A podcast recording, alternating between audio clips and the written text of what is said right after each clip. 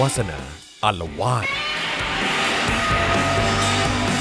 สวัสดีครับต้อนรับทุกท่านนะครับเข้าสู่วาสนาอารวาสไลฟ์นะครับอยู่กับผมจอมยูนะครับและแน่นอนครับที่รอคอยกันอยู่เป็นสัปดาห์แล้วนะครับอาจารย์วาสนาวงศ์สุรวัตรนะครับ สวัสดีอาจารย์วาสนานะครับ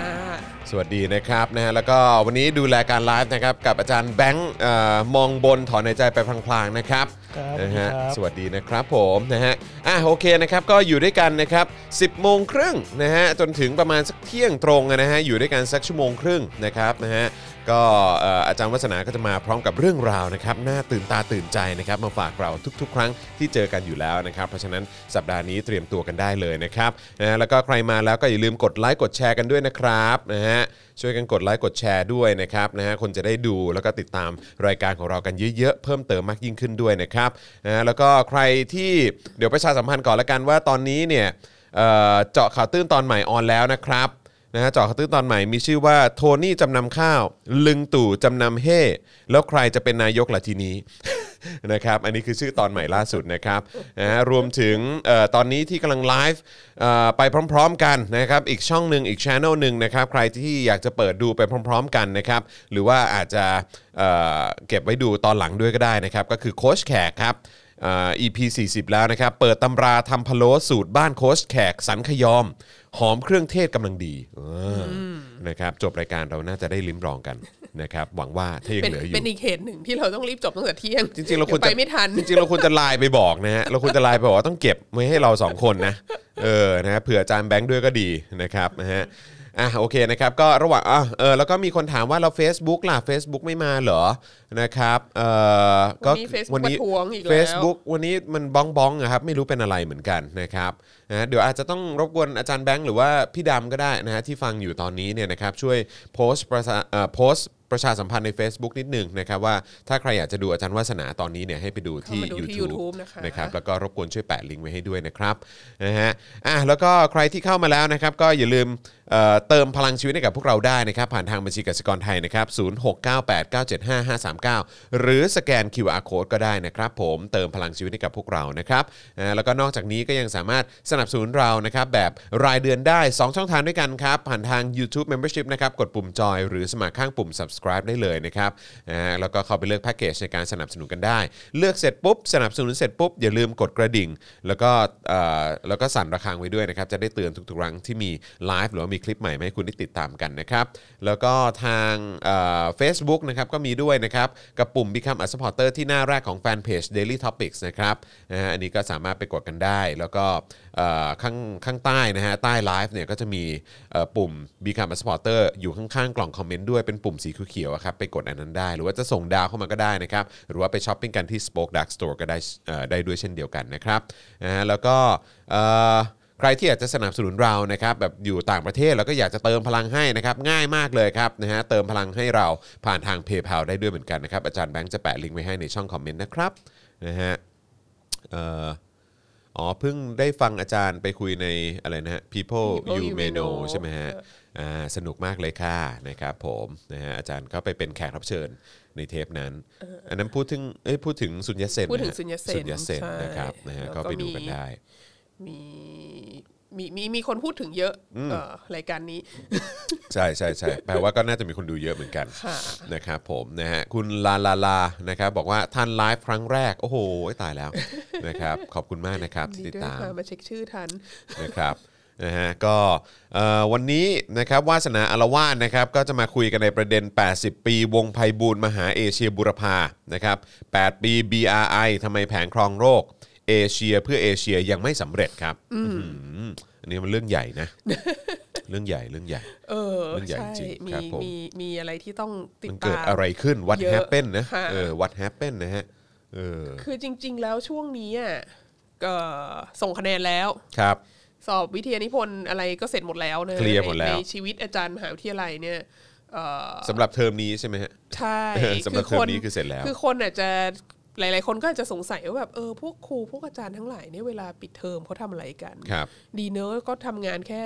อะไรอ่ะปีละ 9 เดือนแล้วอีก 3 เดือนก็ปิดเทอมอะไรเงี้ย โอ้โห จริง ๆ แล้วมันไม่ใช่นะ มันก็ ฮะ ไม่ใช่อย่างนั้นนะ เออก็คือ รับผม พอ พอ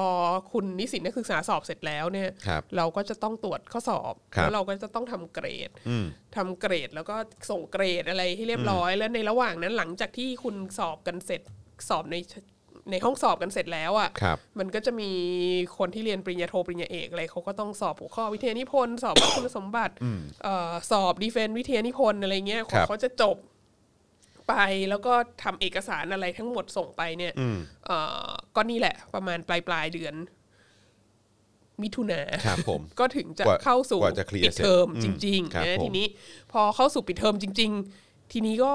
ในที่สุดก็ได้ได้โอกาสมาทำงานของตัวเองนะ ครับ เออ ทำงานของตัวเองก็คือการเขียนตำราเขียนหนังสือ อ่า ทำวิจัยอะไรต่างๆ ที่ที่เป็นความสนใจของตัวเอง แล้วก็ ครับ ก็แน่นอนมันก็เกี่ยวกับเรื่องที่สอนอะไรด้วยแหละ อืม แล้วก็ตอนนี้ก็กำลังเขียนตำราเอ่อชื่อประวัติศาสตร์จีนหลังเหมาอยู่ แล้วก็เอ่อเขียนใกล้จะจบแล้วล่ะคาดหวั จวนแล้วใช่ไหมฮะ ใช่คาดหวังว่าเนี่ยสัปดาห์หน้าหรืออย่างอย่างช้าก็น่าจะต้นเดือนกรกฎาก็จะเขียนดราฟต์แรกเสร็จ ครับ อะไรเงี้ยซึ่งเป็นไปตามที่วางแผนไว้แล้วหลังจากนั้นก็คือโอเครีไวซ์อะไรต่างๆ คือ ครับ ต้องการให้มันออกมา ครับผม ในเร็ววันนะฮะเอ่อทีนี้ ทีนี้เมื่อสัปดาห์ที่ผ่านมาเนี่ย ก็เขียนแล้วก็เขียนเขียนอยู่ แล้วก็ไปถึงตอนที่แบบ เป็นเรื่ององค์การความร่วมมือเซี่ยงไฮ้ ครับ อ่าซึ่งก็เคยพูดถึงในรายการนี้แล้วอะไรเงี้ ถู ย กต้ แล้วก็ดู แล้วก็ ๆ พูดพูดแบบ เข้มข้นจริง ๆ คือในเจาะข่าวตื้นนะครั ใช่ใช่ นะฮะ แล้ว ซึ่ง ก็ ไปดูสัมภาษณ์ย้อนหลัง ขายห ได้ นังสือด้วยมีหนังสือเขียนหนังสือเรื่ององค์การความร่วมมือเซี่ยงไฮ้กับ ครับ คุณโกวิท ผมครับ ร่วมกัน ผม แล้วก็เอาออกมาตีพิมพ์นะครับ ฮะ ผม เอ่อแล้วก็เนี่ยก็ก็ในไอ้ประวัติศาสตร์จีนหลังเหมาเนี่ยองค์การความร่วมมือเซี่ยงไฮ้มันก็เกิดหลังเหมาใช่ไหม ครับครับ ก็อาทิตย์นี้ก็ก็ก็เขียนเรื่ององค์การความร่วมมือเซี่ยงไฮ้แล้วก็พบว่าเฮ้ยองค์การความร่วมมือเซี่ยงไฮ้อะไอ้ข้อตกลงที่แบบลงนามร่วมกันหกประเทศที่ก่อตั้งเนี่ย ครับ ในปี 2001เนี่ยมันลงนามในวันที่ 15 มิถุนาคือวันที่กำลังเขียนอยู่นั้นเนี่ย สิบห้ามิถุนาเนี่ยมัน เออลงนามสถาปนาองค์การความร่วมมือเซี่ยงไฮ้มา แล้วปีนี้ก็คือปี 2021 ใช่ไหมสิบห้ามิถุนา2021 เนี่ยก็ 20 ปี ครับ พอดีนะฮะแล้วก็เลยรู้สึกว่า เออมันมันน่าสนใจมากเลย ประกอบกับก็มีคนบ่นมีคนถามอยู่เนืองเนืองๆนะฮะว่าเอ่อหนังสือเรื่ององค์การความร่วมมือเซี่ยงไฮ้เนี่ย ซึ่งพิมพ์ออกมาครั้งแรกน่าจะพันเล่มมั้ง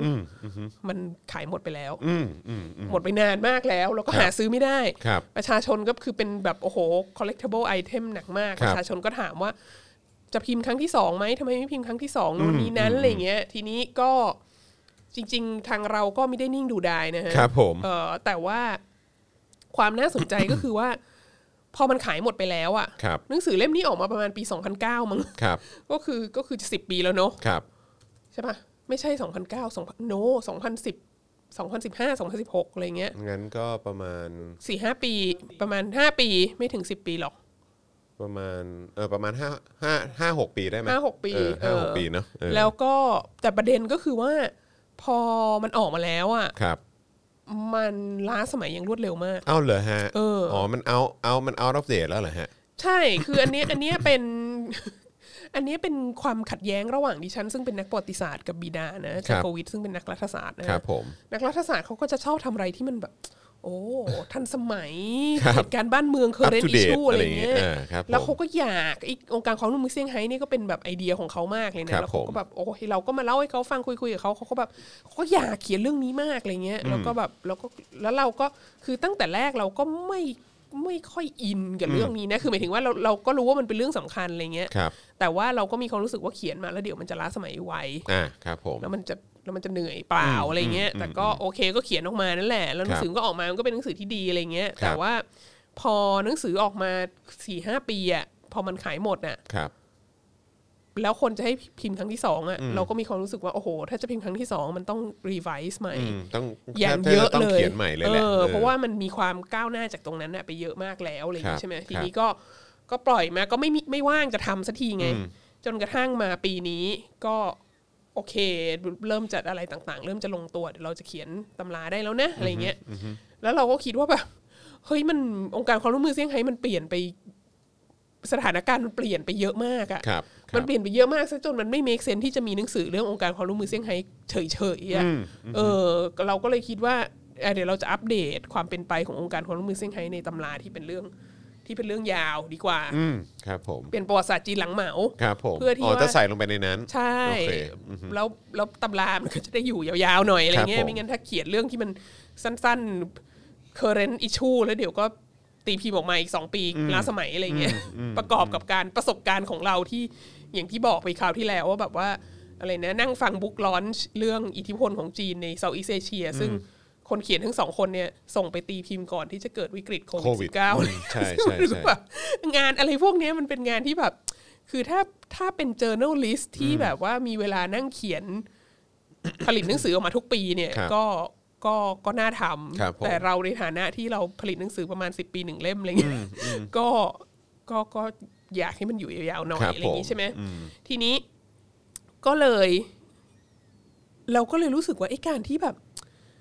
ไอ้การที่องค์การความร่วมมือเซี่ยงไฮ้อะซึ่งตอนที่มันออกมารู้สึกชื่อหนังสือเราจะเป็นแบบอะไรนะ จุดกำเนิดของขั้วอภิมหาอำนาจโลกใหม่อะไรเงี้ยคือมันเมื่อตอนที่มันเกิดออกมา ครับ มัแลดูว่ามันจะเป็นแบบโอ้โห นี่มันยิ่งใหญ่มากจริงๆอะไรเงี้ย มัน อ่านี่ไงองค์องค์การความร่วมมือเซี่ยงไฮ้การก่อตัวของอภิมหาอำนาจใหม่นะฮะโดยโกวิดวงศ์สุรัตน์แล้วก็วาสนาวงศ์ ใช่ สุรัตน์ ซึ่งแบบว่าตอนที่มันออกมาเราก็รู้สึกว่า โอ้โห มันยิ่งใหญ่มากเลย แล้วมัน ครับ ก็ มันก็ยิ่งใหญ่มากจริงๆแหละ มันแบบ มันเป็นองค์การความร่วมมือด้านความมั่นคงที่เอ่อให้ความร่วมมือกันเรื่องพลังงานด้วยกำหนดราคาของพลังงานด้วย ครับ เอ่อแล้วก็เป็นเขตการค้าเสรีด้วย แล้วก็มีสมาชิกเนี่ยจาก 6 ชาติที่ที่ร่วมกันสถาปนาที่แรกเนี่ยก็มีสมาชิกเป็นเอ่อสมาชิกของคณะมนตรี ความมั่นคงสหประชาชาติถึง 2 ประเทศก็คือจีนกับรัสเซียใช่ไหม ครับ แล้วในเวลาต่อมาปี 2015 มั้งก็คือมีมีอินเดียกับปากีสถานเข้าร่วมด้วย ซึ่ง เสริม แปล เข้า ว่า มาด้วย โอ้โห capability ทางนิวเคลียร์ความสามารถในการในการใช้อาวุธนิวเคลียร์ ครับ ก็มีอยู่ในองค์การนี้เยอะมาก แล้วก็เป็นองค์การที่เป็นความร่วมมือระหว่างประเทศที่มีประชากรของโลกอะร่วมอยู่ด้วย เยอะที่สุดเหรอมั้ง มากที่สุดในโลก อืมครับผม แล้วก็กินพื้นที่กว้างขวางที่สุดในโลกด้วย ครับ อะไรเงี้ยมันก็โอ้โห มันก็ ก็ อ อ ลั ลั ง ง กา การจรริงๆแหละ งานสร้าง แต่ว่ามันก็มหัศจรรย์มากว่าเวลาผ่านไปไม่ถึงสิบปีเนี่ย อืม เอ่อมันแผ่วลงไปเยอะมาก ครับ แล้ว ก็ดูเงียบไปเนาะ ใช่ ก็ก็อย่างที่เราก็อธิบายไปไปในครั้งก่อนๆบ้างแล้วว่าสถานการณ์ที่เกิดขึ้นคือมันกลายเป็นเป็ดง่อย อืมอืม ก็คือว่าเอ่อจีนกับรัสเซีย ครับ คือเขาตั้งองค์การนี้ขึ้นมาเอ่อตั้งแต่ปี 2001 เนี่ย ด้วยความเข้าใจร่วมกันที่ไม่พูดออกมานะ แต่ทุกคนเข้าใจร่วมกันว่า ครับ เอ่อประเทศที่จะนำไอ้ความร่วมมืออันนี้สองประเทศอะคือจีนกับรัสเซีย ครับผม เอ่อภาษาทางการที่ใช้ในองค์การนี้ก็คือภาษาจีนกับภาษารัสเซีย ไม่ใช่ภาษาอังกฤษนะภาษาจันมาก อืม เอ่อแต่ว่าพออยู่อยู่ๆไปเรื่อยๆอะ ครับ เหมือนจีนจะพยายามให้มันให้แจ็คเป็นเป็นของตัวเองอะพยายามจะขยายอิทธิพลผ่านสิ่งนี้มากเกินไปอะไรเงี้ยแล้วก็ก็เลยตกลงกันไม่ได้หลายอย่างกับรัสเซียเพราะรัสเซียรู้สึกว่าโดนข่มอะไรเงี้ย อืม ก็เลยเริ่มเกิดความปริร้าว แล้ คว รับ ก็เลยทั้งสองฝ่ายก็พยายามจะพยายามจะส่งเสริมสถานสถานภาพของตัวเองในองค์กรน่ะด้วยการเอาสมาชิกใหม่เข้ามา ทีนี้ปัญหาของการเอาสมาชิกใหม่เข้ามาเนี่ยก็คือว่าต่างคนก็ต่างอยากจะเอาสมาชิกใหม่ที่แบบเป็นพวกตัวเองเข้ามา ครับ จีนก็ต้องการจะเอาปากีสถานเข้ามาเพราะว่าสนิทกันมาก อืมอืม แล้วรัสเซียก็มีความรู้สึกว่าถ้าเอาปากีสถานเข้ามาชาติเดียวเนี่ย คือ คือเวลาโหวตอะปากีสถานต้องโหวตให้จีนอยู่แล้ว ดังนั้นก็จะทำให้สถานภาพของจีนยิ่งยิ่งแบบครอบครองเป็นหนึ่งในในองค์กรนี้เข้าไปใหญ่ ครับ เอ่อรัสเซียก็เลยอินซิสว่าต้องให้อินเดียเข้ามาด้วย อืม ทีนี้อินเดียกับปากีสถานปากีสถานเนี่ยเป็นคู่กัดกัน อ่ะ ตั้ง ใช่ แต่ตั้งประเทศ แต่ไหนแต่ ขึ้นมา ไร แล้ คว รับ อะไรเงี้ยแล้วก็เอ่ออินเดียก็ค่อนข้างจะมีความสัมพันธ์ที่ดีกับรัสเซียมากกว่าใช่ไหมแล้วก็มีปัญหาเรื่องพรมแดนกับจีนอะไรต่างๆนานาเนี่ยก็ดังนั้นอินเดียกับปากีสถานเข้ามาพออินเดียกับปากีสถานเข้ามาทีนี้ก็เข้าสู่สภาวะเป็ดง่อยก็คือว่า เวลาจีนกับรัสเซียเถียงกันหรืออะไรกันในในพื้นที่เนี้ยก็คือปากีสถานจะโหวตให้จีนตลอดเวลา และอินเดียก็คือจะโหวตให้ให้ รัสเซีย รัสเซียตลอดเวลา ครับ แล้วมัผนม ก็เลยทำอะไรกันไม่ได้เพราะว่า ครับ เวลาฝ่ายหนึ่งเสนออีก ฝ่ายหนึ่งก็จะแย้ง ครับ ฝ่ายหนึ่งเสนออีกฝ่ายหนึ่งก็แย้งอะไรเงี้ย ครับ มันก็ มันก็ เป็นไป คา อ อยู่ ย่าอย่างงเงี้ เงี้ ย ยใช่ อืม แล้ว ครับ ก็ ผม การที่มันพยายามจะเป็นคือองค์การความร่วมมือเซี่ยงไฮ้เนี่ยมันมันเขาเคยเรียกว่ามันเป็นนาโตแห่งโลกตะวันออก ครั อะ่ะ บ ซึ่งก็คือว่าต้องแบบร่วมกันพิทักษ์เอ่อเอกราชและอธิปไตยของประเทศสมาชิก ถ้าเผื่อว่ามีใครไปลุกลานประเทศสมาชิกประเทศใดประเทศหนึ่ง สมาชิกอื่นที่เหลือก็ต้องเข้าไปช่วยเสมือนว่าประเทศตัวเองถูกลุกลาน ทีนี้อยู่ๆไปมันเกิดการแบบว่า กรณีพิพาทพรมแดนกันระหว่างอินเดียกับจีน อ่ะ ใช่ไหมเมื่อปีที่แล้วอะไรเล ครั ย บ ซึ่งแบบว่าอ้าวทีนี้มึงเป็นสมาชิกด้วยกัน แล้วถ้าสมาชิก ตีกัน ด้วยกัน เอง เองตีกันเองอ่ะแล้วใครจะปกป้องใครอะไรเงี้ยมันก็มันก็ทำให้ค่อนข้าง คือนึกออกไหมถ้าเราถ้าเรานึกถึงนาโต้อะ ครับ ถ้าเกิดประเทศในนาโต้มันแบบลบกันเองอ่ะมันจะเป็นเรื่องใหญ่มากเลย ใช่ นะคือแบบ ใช่ใช่ แล้วคุณจะคาดหวังให้เพื่อนสมาชิกร่วมกันเนี่ยแบบว่าเอ่อไปไปต่อสู้เพื่อปกป้องอธิปไตยของประเทศคุณ ถ้าคนอื่นมาลุกลานเสมือนว่าประเทศตัวเองถูกลุกลานได้อย่างไร ถ้าเผื่อว่า อีกประเทศสมาชิกนั่นแหละ เป็นประเทศที่มาลุกลานอะไรเงี้ ครั ย บ มันก็ ครั ทำ บ ให้ความน่าเชื่อถือและน่าเกรงขาม ขอ ขององงค์กรเนี้ย องค์การความร่วมมือเซี่ยงไฮ้อะมันมันลดน้อยถอยลงไป ครับ นะ ผม ฮะก็ตัวเองก็เลยรู้สึกว่าแบบ เออ ก็ก็คิดว่า ในฐานะนักประวัติศาสตร์อะซึ่งก็เป็นนักประวัติศาสตร์สมัยใหม่นะที่เราทำคืองานของเราก็คือตั้งแต่สมัยใหม่ถึงร่วมสมัยอะจริง ๆ แล้วเราไม่ได้ต้องรอแบบ แบบห้าร้อยปีโลกมันถึงจะเปลี่ยนนะครับ เออคือแค่เนี่ยแหละห้าปีสิบปีเนี่ย ก็เห็นแล้ว โลกมันก็เปลี่ยนเยอะมาก ไวมากเลยอะ ใช่ ก็เลย ทีนี้ก็เลยก็เลยนั่งคิดว่าตอนเนี้ยมันก็มีในในบริบทของจีนเนี่ยมันก็มีมาใหม่ละแบบไอไอความต้องการปกครองโลกแบบใหม่อะก็คือแบบหลังจากที่องค์การความร่วมมือเซี่ยงไฮ้มันเป็นเป็ดง่อยไปใช่ไหมจีนก็เลยฉีจิ้นผิงขึ้นมาปี 2013 ครับ ก็เลยมาประกาศไอ้ Belt and Road Initiative อืม ใช่ไหม BRI BRI อันนี้ แล้วก็ โอ้โห อลังการงานสร้างยิ่งใหญ่แบบว่าอะไรนะ ครอบคลุมสามทวีปและอะไรเยอะมากค่ะ แล้ว ครั ทุ บ กคนก็แบบ โอ้โห สิ่งนี้แหละจะทำให้จีนกลับมาเป็นศูนย์กลาง การค้าและเศรษฐกิจโลกอีกครั้งหนึ่ง เหมือนแบบสมัยศตวรรษที่ 18 หรือแบบเหมือนตอนเส้นทางสายไหมมาโคโปโลอะไร ครับ เงี้ย ผมย้อนไปถึงตอนนู้น เอออ อย่างมากอะไรเงี้ยแล้วก็แล้วก็ ล่าสุดนี้นะฮะก็เริ่มมีกระแสของการที่โลกตะวันตก ไม่ใช่โลกตะวันตกหรอก G7 เนี่ยเออ ก็จะมีกระแสตอบโต้ขึ้นมานะฮะตอบตอบโต้ไอ้ BI อันนี้ขึ้นมา แล้วก็แล้วก็มีแนวโน้มที่คนก็จะพูดถึง BRI ของจีนเนี่ยในในบริบทที่มันคล้ายๆ กับบริบทของสงครามเย็นมากขึ้นทุกที คือจะบอกว่าเอ่อพวกโลกตะวันตกกับญี่ปุ่นเนี่ยเอ่อจะรวมหัวกันต่อต้าน ครับ แล้วก็มันก็จะมันก็จะเข้าสู่สภาพของแบบอะไรนะสงครามระหว่างตะวันออกกับตะวันตกอะ่ะเอออก็มีน r ร t i v e อันนี้ขึ้นขึ้นมาเยอะนะฮะเอ่อจริง ๆ อันหนึ่งที่ ที่ทำให้เราคิดเรื่องนี้อย่างมากเลยนะ ก็คือเมื่อเดือนที่แล้วใช่ไหมกลางเดือนพฤษภาคมวัสนาก็จัด international conference อันหนึ่งให้ ครับ ที่จุฬาอะไรเงี้ยแล้วก็เออมันชื่ออะไรนะ หน่วยงานที่สนับสนุนให้ทุนเราชื่อ Asian University Alliance แล้วเขาก็เอ่ออยากให้จัดคอนเฟรนซ์ให้แบบมีสมาชิกจาก มหาวิทยาลัยต่าง ๆ ที่อยู่ในเครือข่ายในเอเชียมันร่วมเยอะๆอะไรเงี้ย แล้วมันก็เจอโควิดไปก็ต้อง ต้องจัดออนไลน์ใช่ไหม ครับ anyway ก็มีเราก็เชิญ keynote speaker จากเอ่อประเทศเพื่อนบ้านจากมาเลเซียมาท่านหนึ่ง แล้วก็มี keynote speaker in house ของของประเทศเรา ครับ นะฮะก็คืออาจารย์ทิตินันท์พงศ์สุทธิรัตน์ อ่า อ่า ครับผม ที่ศาสตร์จุฬาทีนี้ อาจารย์ทิตินันท์ก็พูด keynote speech แบบ ชื่อแบบเขาเรียกอะไร ถ้าใช้ภาษาชาวบ้านจะบอกว่าชื่อชวนชวนให้ทัวร์มาลงเลย เออครับผม ภาษาอังกฤษ เขาก็จะบอกเราก็จะบอกว่ามันเป็นชื่อที่ provocative มา ค ก รับผม เออก็คืออาอาจารย์ทิตินันตั้งชื่อ keynote speech ว่าทำนองว่า Asia for Asia if not now when อ่า อะไรเงี้ยก็คือเหมือนกับแบบ ก็คือเอเชียเพื่อเอเชียเนี่ย ถ้าถ้าไม่ใช่ตอนนี้เราจะให้ตอนไหนอะไรเงี้ยแล้วอาจารย์ก็พูดถึงเอ่อ ABRI นี่แหละ แล้วอาจารย์ก็ย้อนเปรียบเทียบ BRI ว่าเออเนี่ย ก่อนหน้านี้มันก็มีความพยายามที่จะแบบว่าที่จะไอเดียเอเชียเพื่อเอเชียเนี่ย มาก่อนหน้านี้แล้วตั้งแต่อย่างตอนสงครามโลกครั้งที่สองมี ครับ วงไพบูลย์มีวงไพบูลย์ร่วมแห่งมหาเอชิบุรพาของญี่ปุ่นอะไรเงี้ยที่แบบประกาศว่าจะมาปลดแอกจากกวรรดินิยมอะไรต่างๆ ครับ เอ่อตอนนั้นแล้วก็ตอนหลังสงครามโลกครั้งที่สองช่วงสงครามเย็นเนี่ยก็มีเอ่อมีขบวนการต่างๆอย่างเช่นขขบวนการพวกพรรคคอมมิวนิสต์อะไรทั้งหลายอะที่ในเอเชียที่ที่เหมือนพยายามต่อสู้เพื่อ เพื่อคนท้องถิ่นต่อสู้กับจักรวรรดินิยมอะไรเงี้ยมัน ครั ก็ บ มีความขัดแย้งอย่าง you know เอ่ออย่างอังกฤษกับเอ่อพรรคคอมมิวนิสต์มาลายาอะไรเงี้ยหรืออย่างในสงครามเวียดนามอะไรเงี้ยก็เป็นเป็นเป็นคนเอเชียที่เป็นคอมมิวนิสต์เนี่ยพยายามต่อสู้กับจักรวรรดินิยมตะวันตกอะไรเงี้ย ครับ แล้วก็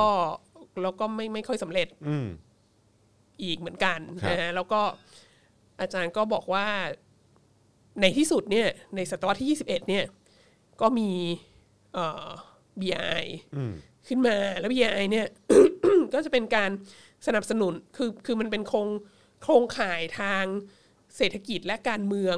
ที่มีจีนเป็นศูนย์กลางอะแล้วก็เอ่อ ร่วมมือร่วมใจกันในเอเชียนะมีมากกว่าร้อยประเทศที่เข้าร่วมเอ่อสิ่งนี้ซึ่งก็จะทำให้เราแบบว่าไม่ต้องอยู่ภายใต้การเอ่อเอารัดเอาเปรียบจากมหาอำนาจในโลกตะวันตก ครับ อีกต่อไปอะไรเงี้ย คืออาจารย์ก็มองว่ามันเป็นนิมิตหมายอันดีอะไรเงี้ย แล้วอาจารย์ก็มองว่าแบบ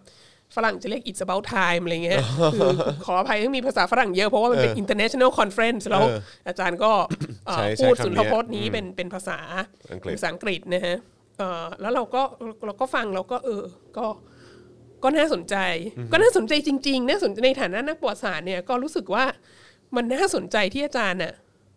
ไปเปรียบเทียบ BRI กับวงไพบูลย์ร่วมแห่งมหาเอชิบุรพาของญี่ปุ่น แล้วก็รู้สึกว่ามัน เออ มันก็คล้ายๆกันในหลายแง่มุมนะ แต่ว่า แต่ว่าเปรียบเทียบกับวงไพบูลย์ร่วมแห่งมหาเอชิบุรพาท้ายที่สุดแล้วอะวงไพบูลย์ร่วมแห่งมหาเอชิบุรพามัน มันไม่สำเร็จไง ดังนั้นก็ การที่เปรียบเทียบในลักษณะว่าเออมันคล้ายๆกับวงไพบูลย์ร่วมแห่งมหาเอเชียบุรพาวงไพบูลย์ร่วมมหาเอเชียบุรพาไม่สำเร็จ แต่ BRI อาจารย์คิดว่าน่าสำน่าจะสำเร็จหรือถึงเวลาที่มันจะสำเร็จแล้วอะไรเงี้ยเอ่อสำหรับเราที่เป็นนักประวัติศาสตร์ที่มีแนวโน้มที่จะรู้สึกว่าอะไรอะไรๆมันก็เกิดเหมือนเดิมเนี่ยมันก็ไม่ค่อยคอนวินซิ่งใช่ไหมก็เลยมันก็ก็นั่งคิดว่าแบบ เออมันเหมือนกันหรือเปล่า แล้วมันแล้วมันจะสำเร็จไหมอะไรเงี้ยก็ก็เลยเป็นที่มาของของหัวข้อในวันนี้ ครับผม ซึ่งเอ่อไอวงไพบุญร่วมแห่งมหาชิวโลพาเนี่ยมันประมันประกาศ ประกาศออกมาให้ทั่วโลกรับรู้เนี่ยในปี 1940 ซึ่งก็คือครบ 80 ปีไปเมื่อปีที่แล้ว ครับ แล้วก็ปีนี้ก็เป็นปีที่ 81 เนอะส่วน a BRI เนี่ยสีจิ้นผิงประกาศให้ทั่วโลก รับรู้ในปี ครับ 2013 ปีนี้ 2021 ก็คือเป็นปีที่ 8 อืม ก็เลยรู้สึกว่าเออเดี๋ยวเราเราลองมาดูกันซิว่ามันแบบ มันเหมือนมันต่างมันอะไรกันยังไงอย่างเงี้ยแล้วก็ในขณะเดียวกันเนี่ยคือไอวงไพบุญร่วมแห่งมหาเอเชียบุรพามันก็เป็นส่วนหนึ่งของสงครามโลกครั้งที่สองใช่ไหมแล้วตอนหลังมันก็ถูกแบบฝ่ายสัมพันธมิตรทำลายอะไรเงี้ย ครับผม เอ่อแล้วก็ในขณะเดียวกัน BRI ตอนเนี้ยก็เพิ่งจะสัปดาห์ที่แล้วมีการประชุม G7 เนอะ ครับ G7 นี่ก็คือ กลุ่มประเทศผู้นำทางเศรษฐกิจของโลก ครับ เอ่อกลุ่มประเทศพัฒนาแล้ว ก็มีพวกแบบเอ่ออเมริกา อังกฤษ เยอรมัน ฝรั่งเศส ญี่ปุ่นอะไรพวกเนี้ยเอ่อเขามาประชุมร่วมกัน คราวนี้ประชุมที่อังกฤษนะครับ ประชุมที่คอนวอลล์แล้วก็เขาก็ประกาศออกมาว่า โดยประธานาธิบดีโจไบเดนนี่แหละ ก็มีไอเดียว่าเขาจะมีความตกลงร่วมกัน ชื่อว่า B3W ตัวย่อคือ B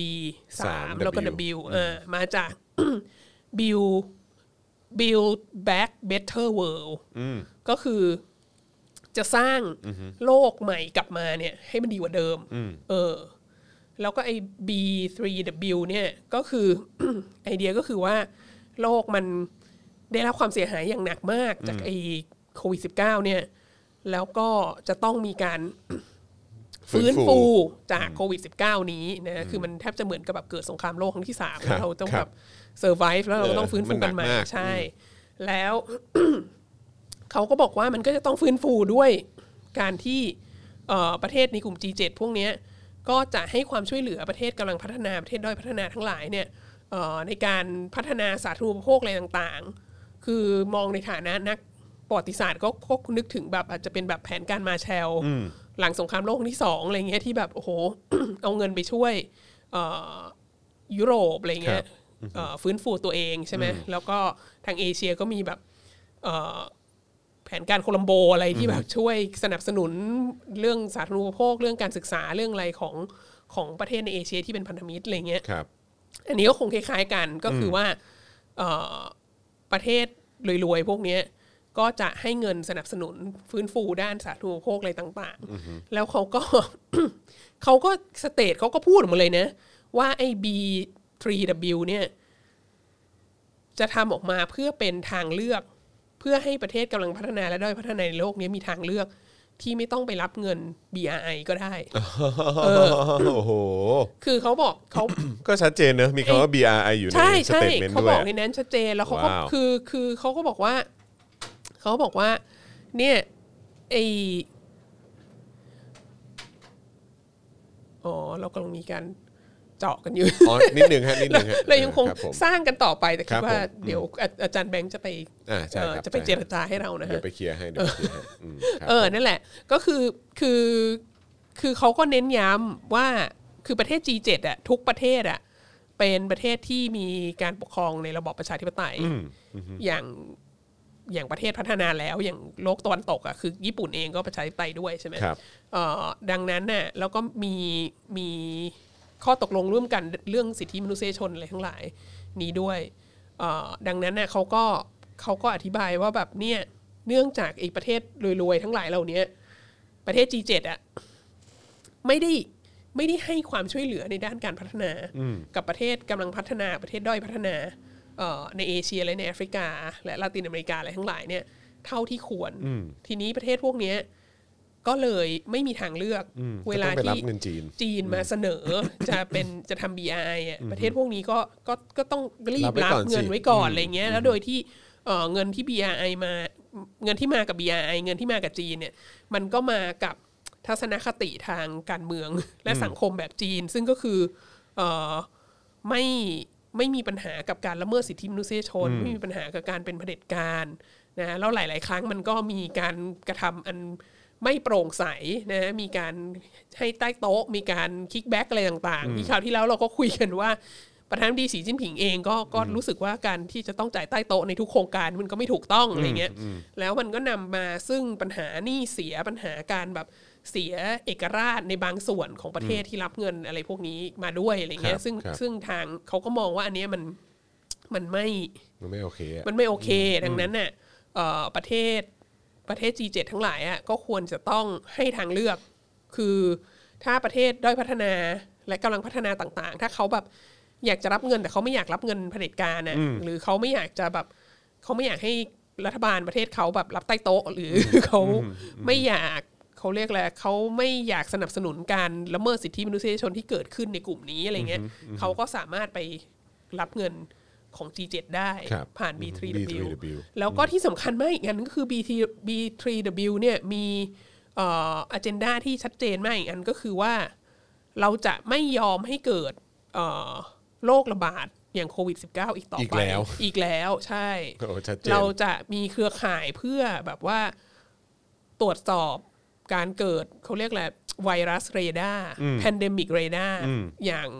เอ่อจะทำงานร่วมกันอย่างอย่างใกล้ชิด แล้วเราก็จะพยายามจัดการให้เอ่อเขาเรียกอะไรแก้ปัญหาเอ่อ เรดเทปต่างๆ ที่ทำให้การออกเออสิทธิบัตรของยาหรือว่าของเออวัคซีนเนี่ยมันสามารถทำได้รวดเร็วมากยิ่งขึ้น แล้วเราก็จะเอ่อร่วมมือการแลกเปลี่ยนข้อมูลการเอ่อระหว่างนักวิทยาศาสตร์ในประเทศพัฒนาแล้วพวกนี้ต่างๆ เพื่อให้สามารถผลิตวัคซีนออกมาเอ่อสำหรับ โรคระบาดใด ๆ ก็ตามเนี่ยเราจะต้องผลิตวัคซีนออกมาให้ได้ภายใน 100 วัน อืม เออคือ 3 เดือน โอ้โหหนึ่งร้อยวันเนี่ยนะ ใช่หนึ่งร้อยวัน โอ้โห อันนี้เป็นเป็นเพลสที่ ที่ผู้นำ G7 ทั้งหมด ดุดันมากเลยเนี่ย ร่วมกัน เออเออเออ ใช่ แล้วก็ แล้วก็พออันเนี้ยพอพอไอ้ข้อตกลงอันเนี้ยพอจีนไม่ได้อยู่ใน G7 อะแล้วพอแบบวัตถุประสงค์สำคัญมากอีกอันหนึ่งของไอ้ขบวนการเนี้ยไอ้ B3W เนี่ยนะคือการแบบป้องกันไม่ให้มี ไวรัสอย่างนี้อีกอะไรเงี้ยมันก็มันก็ส่งสัญญาณว่า เป็นการชี้นิ้วไปทางจีนป่ะ ก็คือเหมือนแบบ เอออคือมันก็น่าสงสัยว่า เธอคิดว่าไวรัสนี้มันมาจากไหน มันเริ่มจากไหน อออรเงี้ ล่ะ ย แต่ก็ เออ แต่ก็ แต่ก็ไม่ได้พูดตรงๆไง อ่า เออ ใช่ แต่ก็น่าสนใจว่า ครับ ไอ้อะไรนะ ประธาน WHO ป่ะ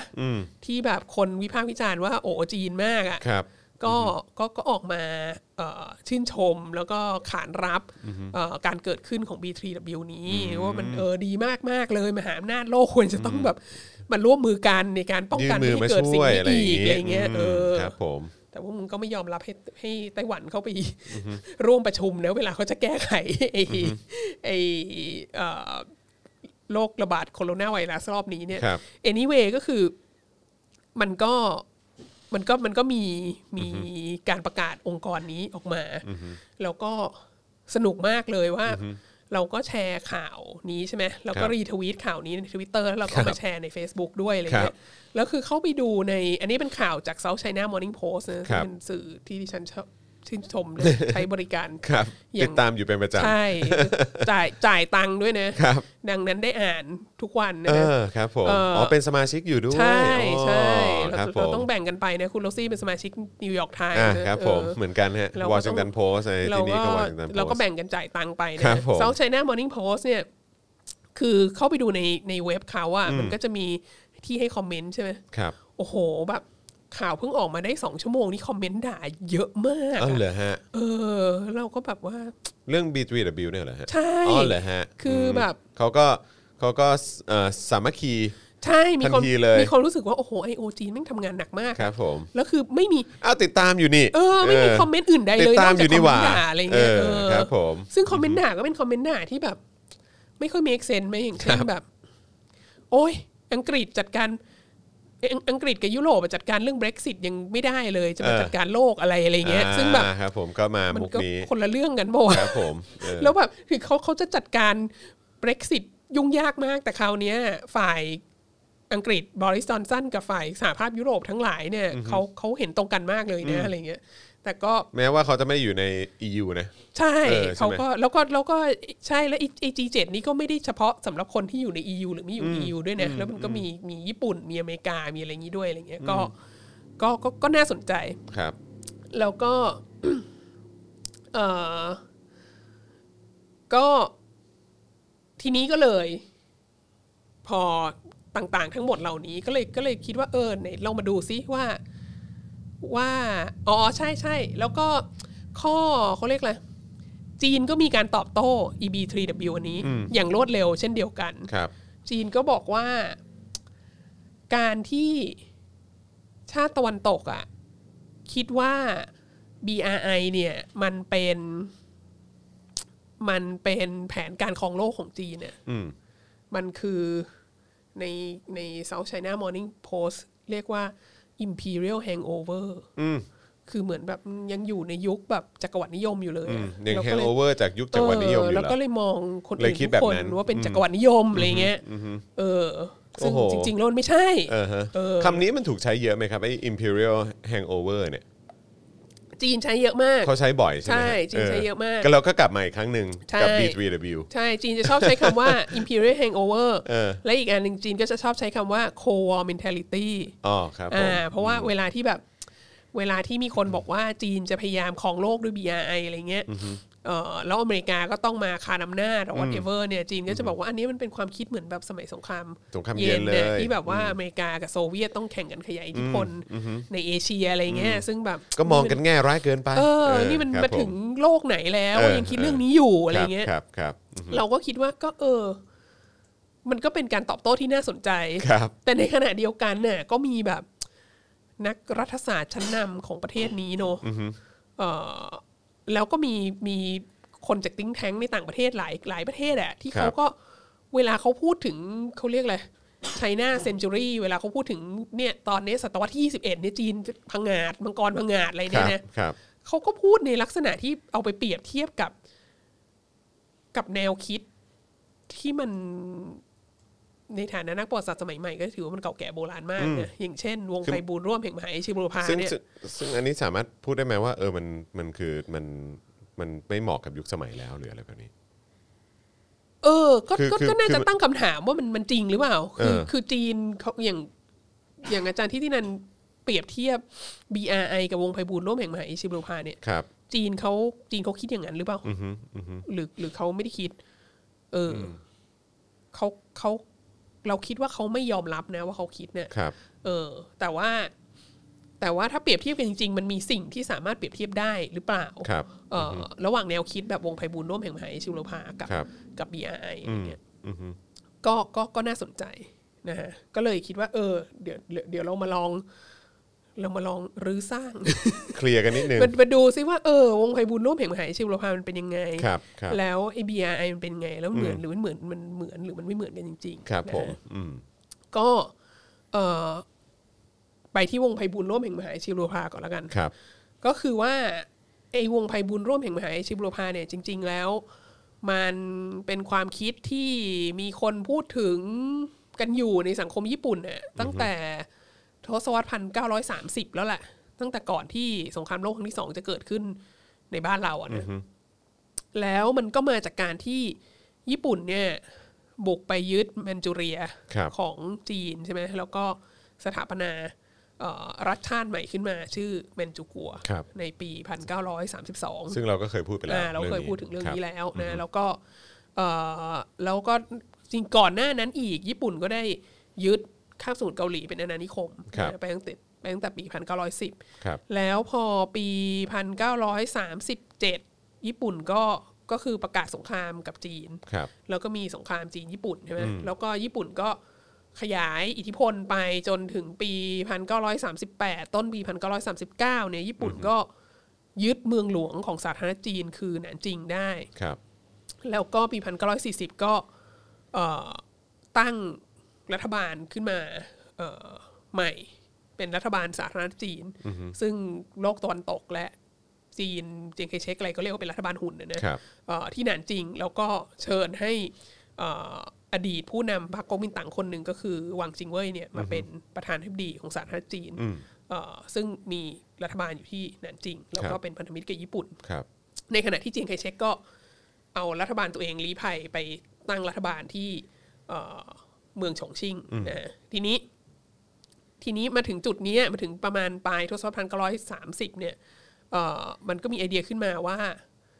เนี่ย มันควรจะมีวงไพบูลย์ร่วมแห่งเอเชียบุรพาเอเชียตะวันออก ครับ ก็คือ ญี่ปุ่นเกาหลี แมนจูกัว แล้วก็จีนเราจะร่วมกัน ครับ แล้วเราก็จะเป็นเขาเรียกอะไรเป็นเขตอิทธิพลเดียวกัน แล้วเราก็จะเอ่อเราก็จะต่อสู้แข่งขันในทางเศรษฐกิจ และอะไรและการเมืองและอะไรต่างๆ กับกับพวกโลกตะวันตกนะฮะเราจะเราจะได้มีเขาเรียกอะไรมีทรัพยากรมีประชากรมีอะไรเป็นบล็อกที่แบบ ครับ รวมกันแล้วเราจะได้ มีอำนาแบบ จต่อรองด้วย เราจะได้ต่อต้าน ครับ การ ผม ขยายตัวของจักรวรรดินิยม หรือ ครับ การเอารัดเอาเปรียบของมหาอำนาจตะวันตกใช่ไหม ครับ ทีนี้ก็เอ่อพอปี 1941 เนี่ยเอ่อญี่ปุ่นก็บุกลงใต้ใช่ไหม ครับ ไปทิ้งระเบิดเพิร์ลฮาร์เบอร์ แล้วก็ลงมาที่เอเชียตะวันออกเฉียงใต้ แล้วก็ยึด อาณานิคมของโลกตะวันตกอะไปอย่างรวดเร็วในเอเชียตะวันออกเฉียงใต้ แล้วก็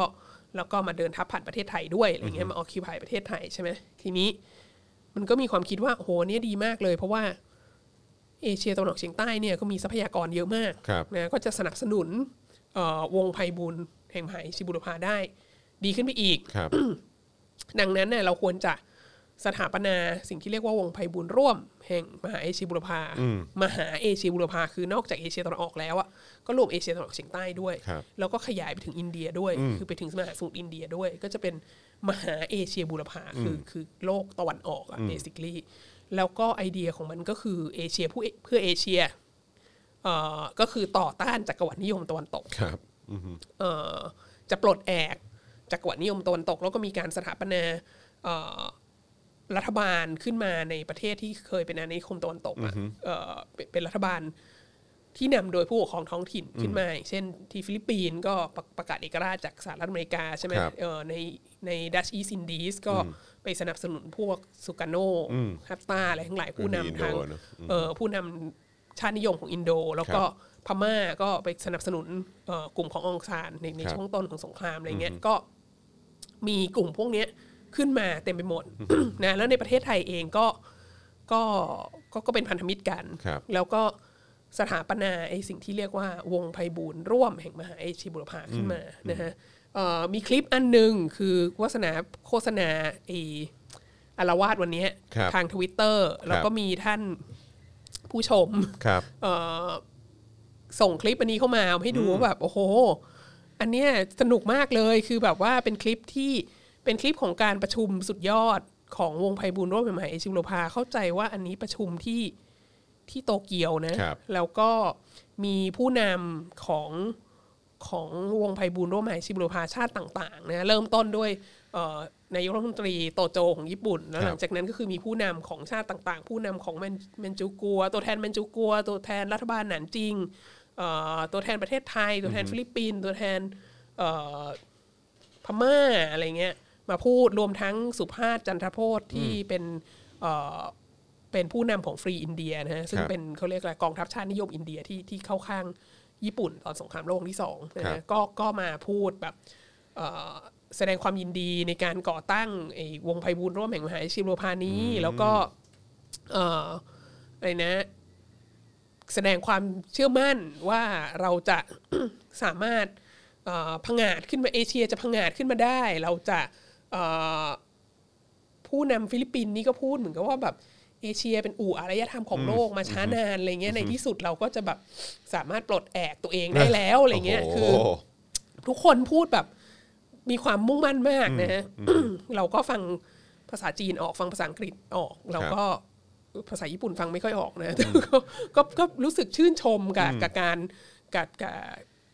สุนทรพจน์ของแต่ละคนอะไร ครั เงี้ บ ยทีนี้ก็มีตัวแทนของประเทศไทย มีของไทยด้วย เอ ฮะ อซึ่งเดี๋ยวเดี๋ยวขออาจารย์แบงค์นะฮะ ครับผม ช่วยเปิดให้ฟังนิดนึงว่าตัวแทนของประเทศไทยเนี่ยพูดได้แบบน่าตื่นเต้นขนาดไหน แล้วถ้าเราเป็นคนไทยเราจะภาคภูมิใจไหมที่มีตัวแทนอย่างนี้นะฮะ นะฮะอ่ะไหนลองฟังกันดูครับ ฉันต้องอยากฟื้นจิตจะถึงองค์ประเทศไทย เอ่ออันนี้อันนี้เสียงเข้าปะ อ่าขอขอกลับไปนิดนึง อ่ะขอขอ ให้สอนทัพสองสมเด็จพระคุณพระศรี ถอยถอยอีก ชื่อหมอกหลิวเหรอ อ่ะโอเค จุกตาต้ อั อน ง นี้ อยา คื ก อผู้นำจีน โอ้ยมี นะ มีธงชาติไทยอยู่ในนั้นด้วยนะ อันนี้ผู้นำจีนไง ประเทศไทย ฉันขออาราธนาคุณพระศรีรัตนตรัยจงดลบันดาลให้กองทัพของสมเด็จพระจักรพรรดิญี่ปุ่นประสบชัยชนะถึงที่สุด และให้จักรวรรดิญี่ปุ่นมีความเจริญยิ่งยิ่งขึ้นสืบไปเทิน โอเค คือ เราฟังแล้วเราก็อะไรของมึงคะ ครับผม คือไม่ไม่พูดถึงไม่พูดคำว่าวงไพบูลย์ร่วมแห่งมหาอาชีพร ค พา รับ ด้วย ผม ซ้ำไปอ่ะคือพูดถึงแบบขออวยชัยให้พรให้จักรวรรดิญี่ปุ่นเนี่ยแบบประสบความสำเร็จอะไรเงี้ย อืมมัน และ ดู โดยอ่ะอาราธนาคุณพระศรีรัตนตรัย ครับ ด้วย ผมนะเราเป็นแบบบูดิส ดูแป เน ลกๆ ชั่นนิส เนอะ ตั้งแต่ตอนนั้น หรือว่า คือท่านคือท่านจะไม่พยายามใช้แบบ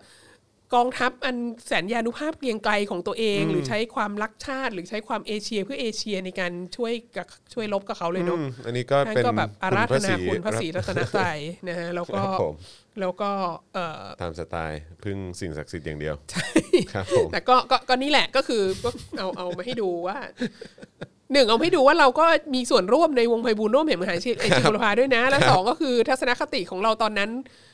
กับตอนนี้ก็ไม่ต่างกันเท่าไหร่หรอก ครับผมไม่ได้ต่างกันจริงๆ แล ฮะ เป็นแบบแลเป็นพันธมิตรที่ไม่ค่อยมีประโยชน์อะ ครับ เออ ก็ ครับผม นะแล้วแล้วเอ่อความน่าสนใจก็คือถ้าดูนาราทีฟของวงไพบูลย์ร่วมแห่งมหาเอเชียบูรพาเนี่ย ครับ มัน มันต่อต้านชาติตะวันตกอย่างชัดเจนอะ อืม มันต่อต้านจักรวรรดินิยมตะวันตกอะ ครับผม แน่นอนเอ่อทางฝั่งอเมริกาทางฝั่งตะวันตกก็จะบอกว่าเนี่ยจริง ๆ แล้วมันคือจากรวรรดินิยมญี่ปุ่นอะไรเงี้ย อืม แล้วก็มันก็มีเอกสารออกมาด้วยว่า ว่าญี่ปุ่นเนี่ยก็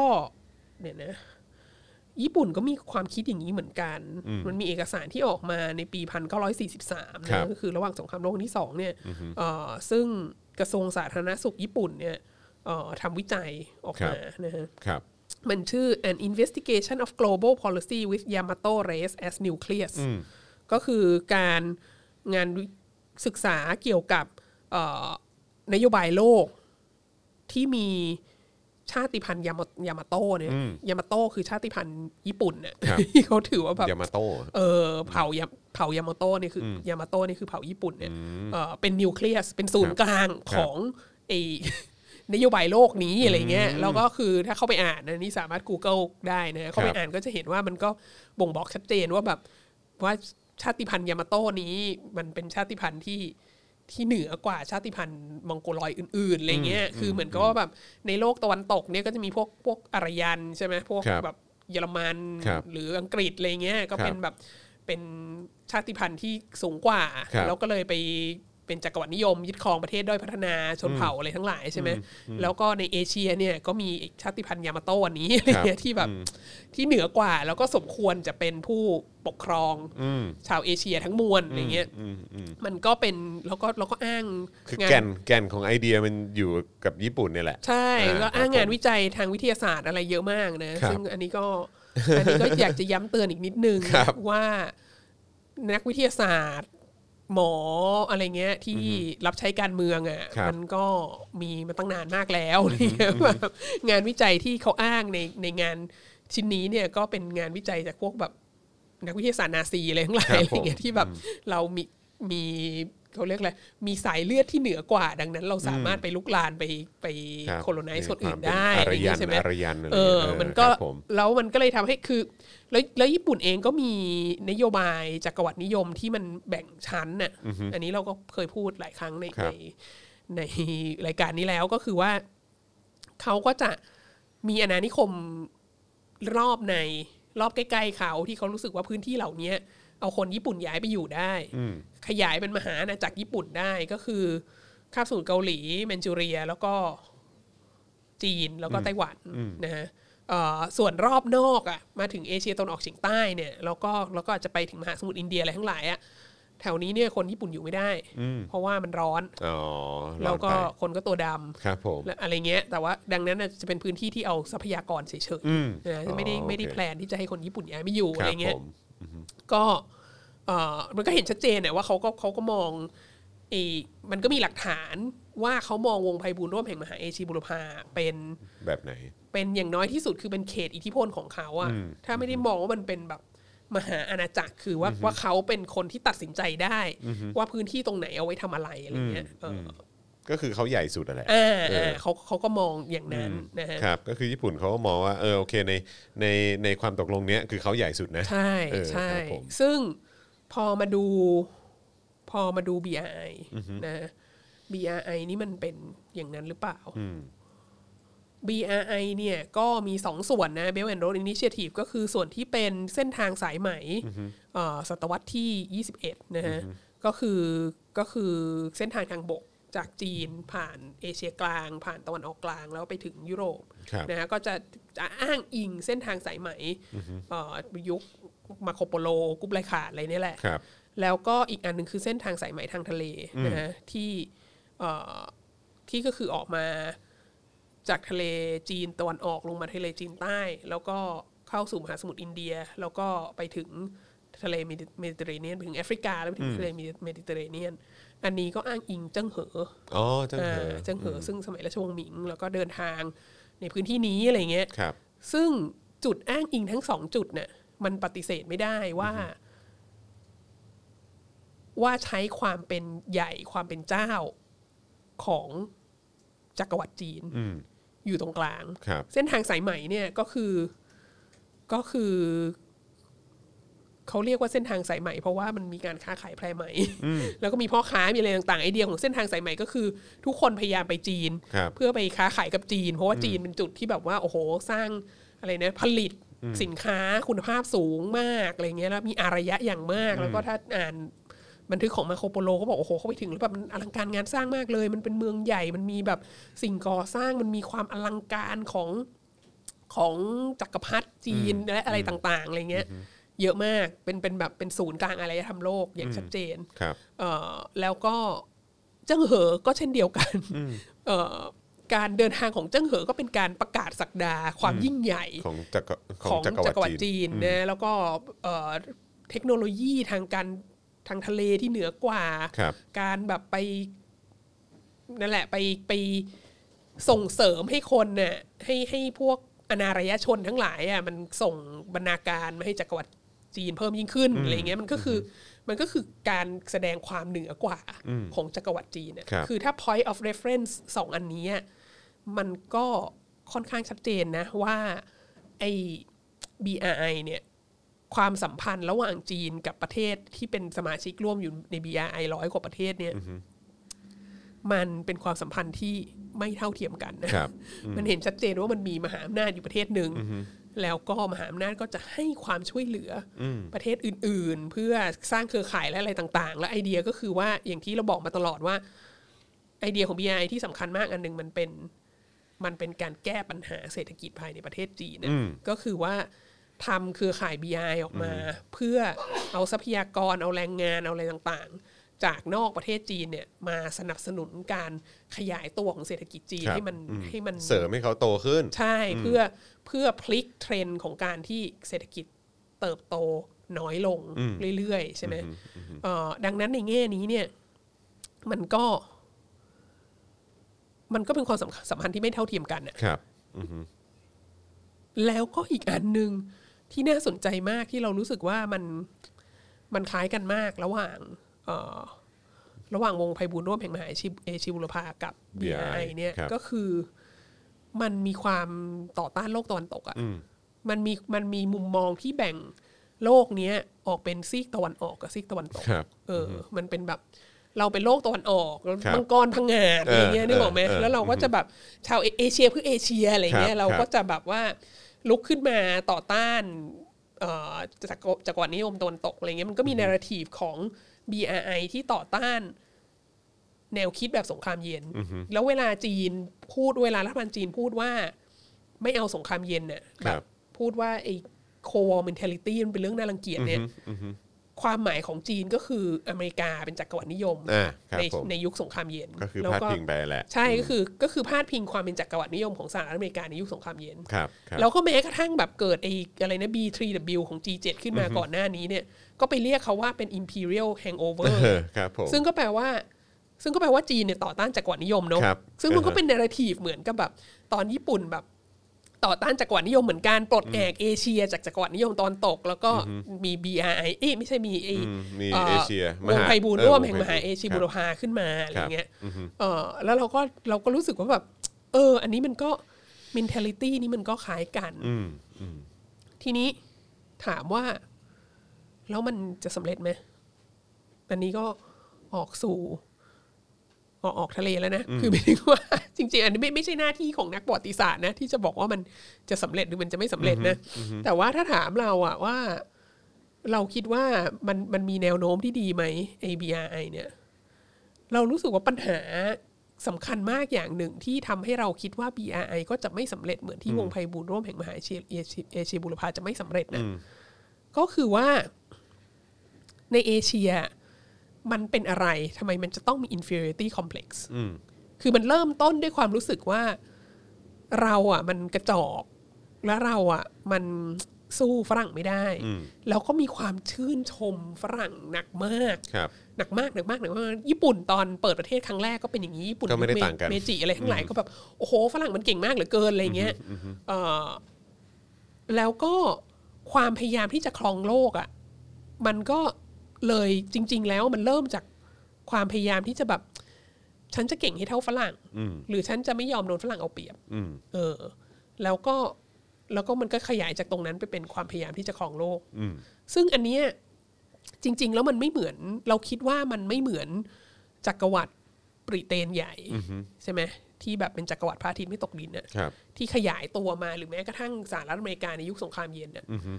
มันไม่ได้เริ่มต้นการเอ่อเข้ามา มันไม่ได้เริ่มต้นการการขยายอิทธิพลของตัวเองในโลกอะด้วยความตั้งใจที่จะครองโลกอะ มันก็ขยายอย่างอย่างอังกฤษเนี่ย ยุคจักรวรรดินิยมเนี่ย ก็ ก็เอ่อตั้งใจที่จะขยายอิทธิพลทางการค้า ครับ แล้วก็ไปตั้งสถานีการค้า แล้วก็ไปตีเมืองขึ้นอะไรต่าง ๆ คือมันคืออังกฤษในยุคจักรวรรดินิยมเนี่ยมันถูกขับเคลื่อนด้วยเงินเป็นสำคัญคือแบบจะจะจะค้าขายจะอะไรเงี้ยแล้วก็แล้วก็เลยจะไปเปิดตลาดใหม่ จะไปต้องการแรงงานเพิ่มที่มันไม่ใช่ทาสและอะไรต่าง ๆ เนี้ยก็มันก็เลยมันก็ขยายตัวไปเป็นเขาเรียกอะไรอัตประโยชน์นิยมอ่ะคือแบบ คือต้องการจะขยายตัวทางเศรษฐกิจ ครับ ก็ต้องการจะขับเคลื่อนเศรษฐกิจก็เลยขยายขยายขยายไป หรืออเมริกายุคสงครามเย็นเนี่ย มันก็ออกไปเพื่อพิทักษ์เอ่อผลไปส่วนหนึ่งคือคือพิทักษ์ผลประโยชน์ของตัวเอง เพราะว่าห่วงว่าถ้าเผื่อว่าเอ่อพื้นที่ต่างๆ ในโลกกลายเป็นคอมมิวนิสต์อะแล้วก็จะทำการค้าขายกับพวกนี้ลำบาก แล้วก็จะทำให้ในทุนของสหรัฐอเมริกาเนี่ยเอ่อลำบากแล้วก็จะทำให้เศรษฐกิจของสหรัฐอเมริกาเนี่ยมันแย่ลงนะฮะเอ่อแต่ว่าแน่นอนถ้าถ้าถามเราเราคิดว่าอเมริกาประสบความสำเร็จในยุคสงครามเย็นไหม เราก็คิดว่าก็ไม่ได้ประสบความสำเร็จไปซะทั้งหมดนะ เออ เพราะว่าหลาย ๆ ที่ก็แพ้อะไรเงี้ ค ย รับ พูดจริงๆ ไม่ได้แพ้ในสงครามเวียดนามอย่างเดียว แพ้ในจีนแผ่นดินใหญ่ด้วย แพ้ในสงครามเกาหลีด้วย ถ้าสงครามเกาหลีชนะเนี่ย อเมริกาควรจะควรไม่ควรจะมีประเทศเกาหลีเหนืออยู่ในอยู่ในอยู่ในโลกนี้อะดังนั้นก็คืออเมริกาก็ไม่ใช่จะประสบความสำเร็จนะฮะ ครับ แต่ว่า แต่ว่าสิ่งที่ต่างกันชัดเจนที่สุด ระหว่างการขยายตัวของจักรวรรดิอังกฤษนะในในยุคจักรวรรดินิยม แล้วก็อเมริกาในยุคสงครามเย็นเนี่ยคือมัน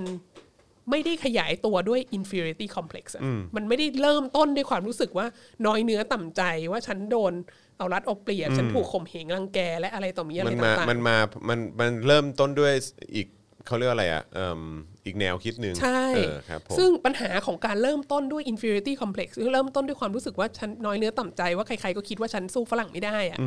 มันก็คือว่ามันก็จะนำไปสู่การแบ่งโลกอะออกเป็นซีกตะวันออกกับซีกตะวันตก ครับ หรือแบบโลกที่เป็นจักรวรรดิกับประเทศที่ถูกยึดครองเป็นเป็ คน รับ อาณานิคม โดนอะไรเงี้ย รังแก เออโดนรังแก เอออ อะไร ครั เงี้ บ ย แล้วพอการแบ่งโลกเป็นซีกตะวันออกกับซีกตะวันตกอ่ะมันก็จะนำไปสู่การมันก็จะเป็นเนื้อทีฟแบบเนี้ยเอเชียเพื่อเอเชียเราต้องปลดแอกอะไรเงี้ยเราต้องแบบเราต้องปลดแอกจากกวรรดินิยมอะไรเงี้ยเอ่อแล้วมันก็นำไปสู่อะไรที่มันจะเป็นสงครามโลกอ่ะหรือนำไปสู่อะไรที่มันเป็นการการแบบจะต้องยึดครองโลกอ่ะแล้ว พอมันมีเนราทีฟของการปลดแอกจักรวรรดินิยมใช่ไหม ของการเอเชียเพื่อเอเชียเนี่ย แต่ในความเป็นจริงในทางปฏิบัติน่ะมันมันไม่ได้มันไม่ได้มีความจริงใจที่จะปลดแอกจริงๆอะแล้วประเทศอื่น ๆ ในเอเชีย ประเทศอื่น ๆ ในซีกโลกตะวันออกของคุณเนี่ยเขาก็รู้ว่าจริง ๆ แล้วคุณก็เป็นจักรวรรดินิยมอีกแบบหนึ่งนั่นแหละ หรือจริง ๆ แล้วคุณก็มองว่าคุณเหนือกว่าเขาแล้วความสัมพันธ์ในในเอเชียเพื่อเอเชียนี้มันก็เป็นความสัมพันธ์เชิงอำนาจที่มันไม่เท่าเทียมกันน่ะมันก็ไม่คอนวินซิ่งไง เออแล้วก็เสร็จแล้วมันก็จะนำไปสู่การที่พวกประเทศตะวันตก หรือประเทศรวยๆอื่นๆเนี่ยเขาก็จะเขาก็จะมา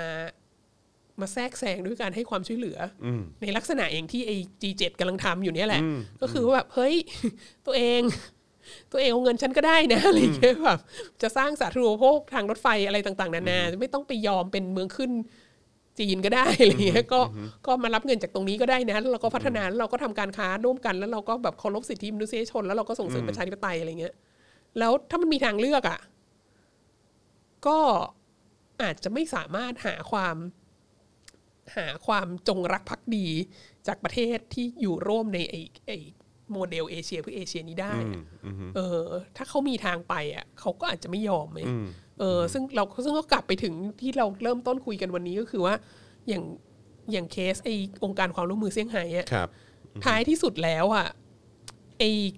นาโตแห่งโลกตะวันออกอันเนี้ย มันก็กลายเป็นเป็ดง่อยไป ใช่ อ่ะ ก็เจงกระบงไป เออเพราะว่าประเทศที่เขารู้สึกว่าเขาไม่จำเป็นต้องเป็นลูกไล่ของจีนเนี่ยเขาก็จะไม่เป็นลูกไล่ของจีนไงรัสเซียก็จะแบบเฮ้ยเรื่องอะไรวะ กูแบบทำไมกูจะต้องแบบยอมให้จีนมาเป็นเจ้าโลก ผ่านทางองค์การความร่วมมือเซี่ยงไฮ้ด้วย อินเดียอะไรเงี้ยอินเดียก็รู้สึกว่า มันไม่ใช่ตัวเองก็อู่อารยธรรม ตัวเองก็ยิ่งใหญ่พออะไรเงี้ย ครับ แล้วมันก็จะนำไปสู่นี่แหละ รอยปริร้าวและ และการไม่ไปถึงไหนต่อไป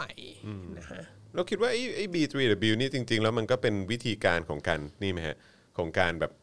เอิ่มพยายามครอบงำหรืออะไรแบบเนี้ยของฝั่งแบบโลกตะวันตก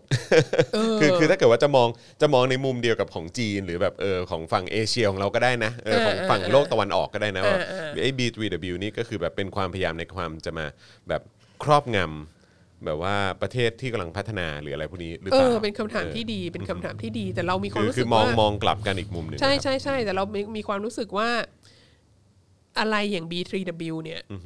หรือฝ่ายสัมพันธมิตรในสงครามโลกครั้งที่สองนะ ครับ เราคิดว่ามันเกิดขึ้นมาจากการที่มีความรู้สึกว่า ไม่ค่อยสบายใจละ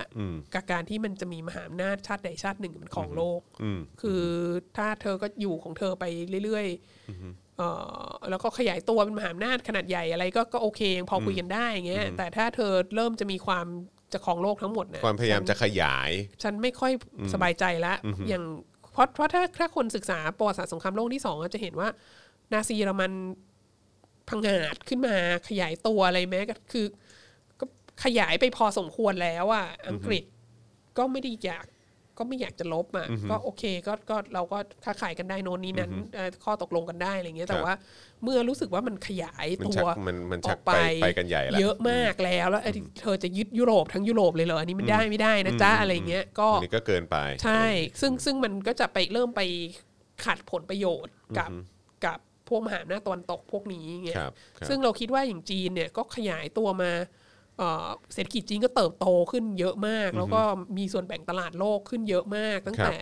เนี่ยสี่สิบปีที่ผ่านมาที่ที่เปิดประเทศอ่ะก็ แล้วก็มีการขยายเข้ามาในเอ่อทะเลจีนใต้อะไรทั้งหลาย แล้วก็เข้ามาในเซาท์อีสเอเชียอะไรเงี้ยเราคิดว่ามันก็ก็ก็ผ่านมาหลายสิบปีแล้วเหมือนกันนะ ครับ จนถึงณจุดเนี้ยไอ้กลุ่มประเทศ G7 มันถึงจะบอกว่าแบบเออมันมันมันเยอะเกินไปละ เราต้องทำอะไรสักอย่างหนึ่ง เพื่อเพื่อป้องกัน คือ มันไม่ควรจะมีประเทศไหนที่มันมีมีอิทธิพลของโลกได้ขนาด ขนาด นั้น นี้ อะไรอย่างเงี้ย ครับ เออเรามองว่ามันเป็นแล้วอ่ะสิ่งเนี้ยก็เลยเป็นสิ่งที่ไอ สหราชอาณาจักรของบริสจอนสันกับสหภาพยุโรปมีความเห็นตรงกันได้อะไรเงี้ยหรือญี่ปุ่นเนี่ยก็มีความเห็นตรงกันได้ กับกับอเมริกากับคนอื่นๆเนี่ยคือมันไม่ใช่ B3W นี้มันเป็นแนวทางที่ ถ้าจะบอกว่ามันเป็นจักรวรรดินิยมอะมันก็เป็นจักรวรรดินิยมที่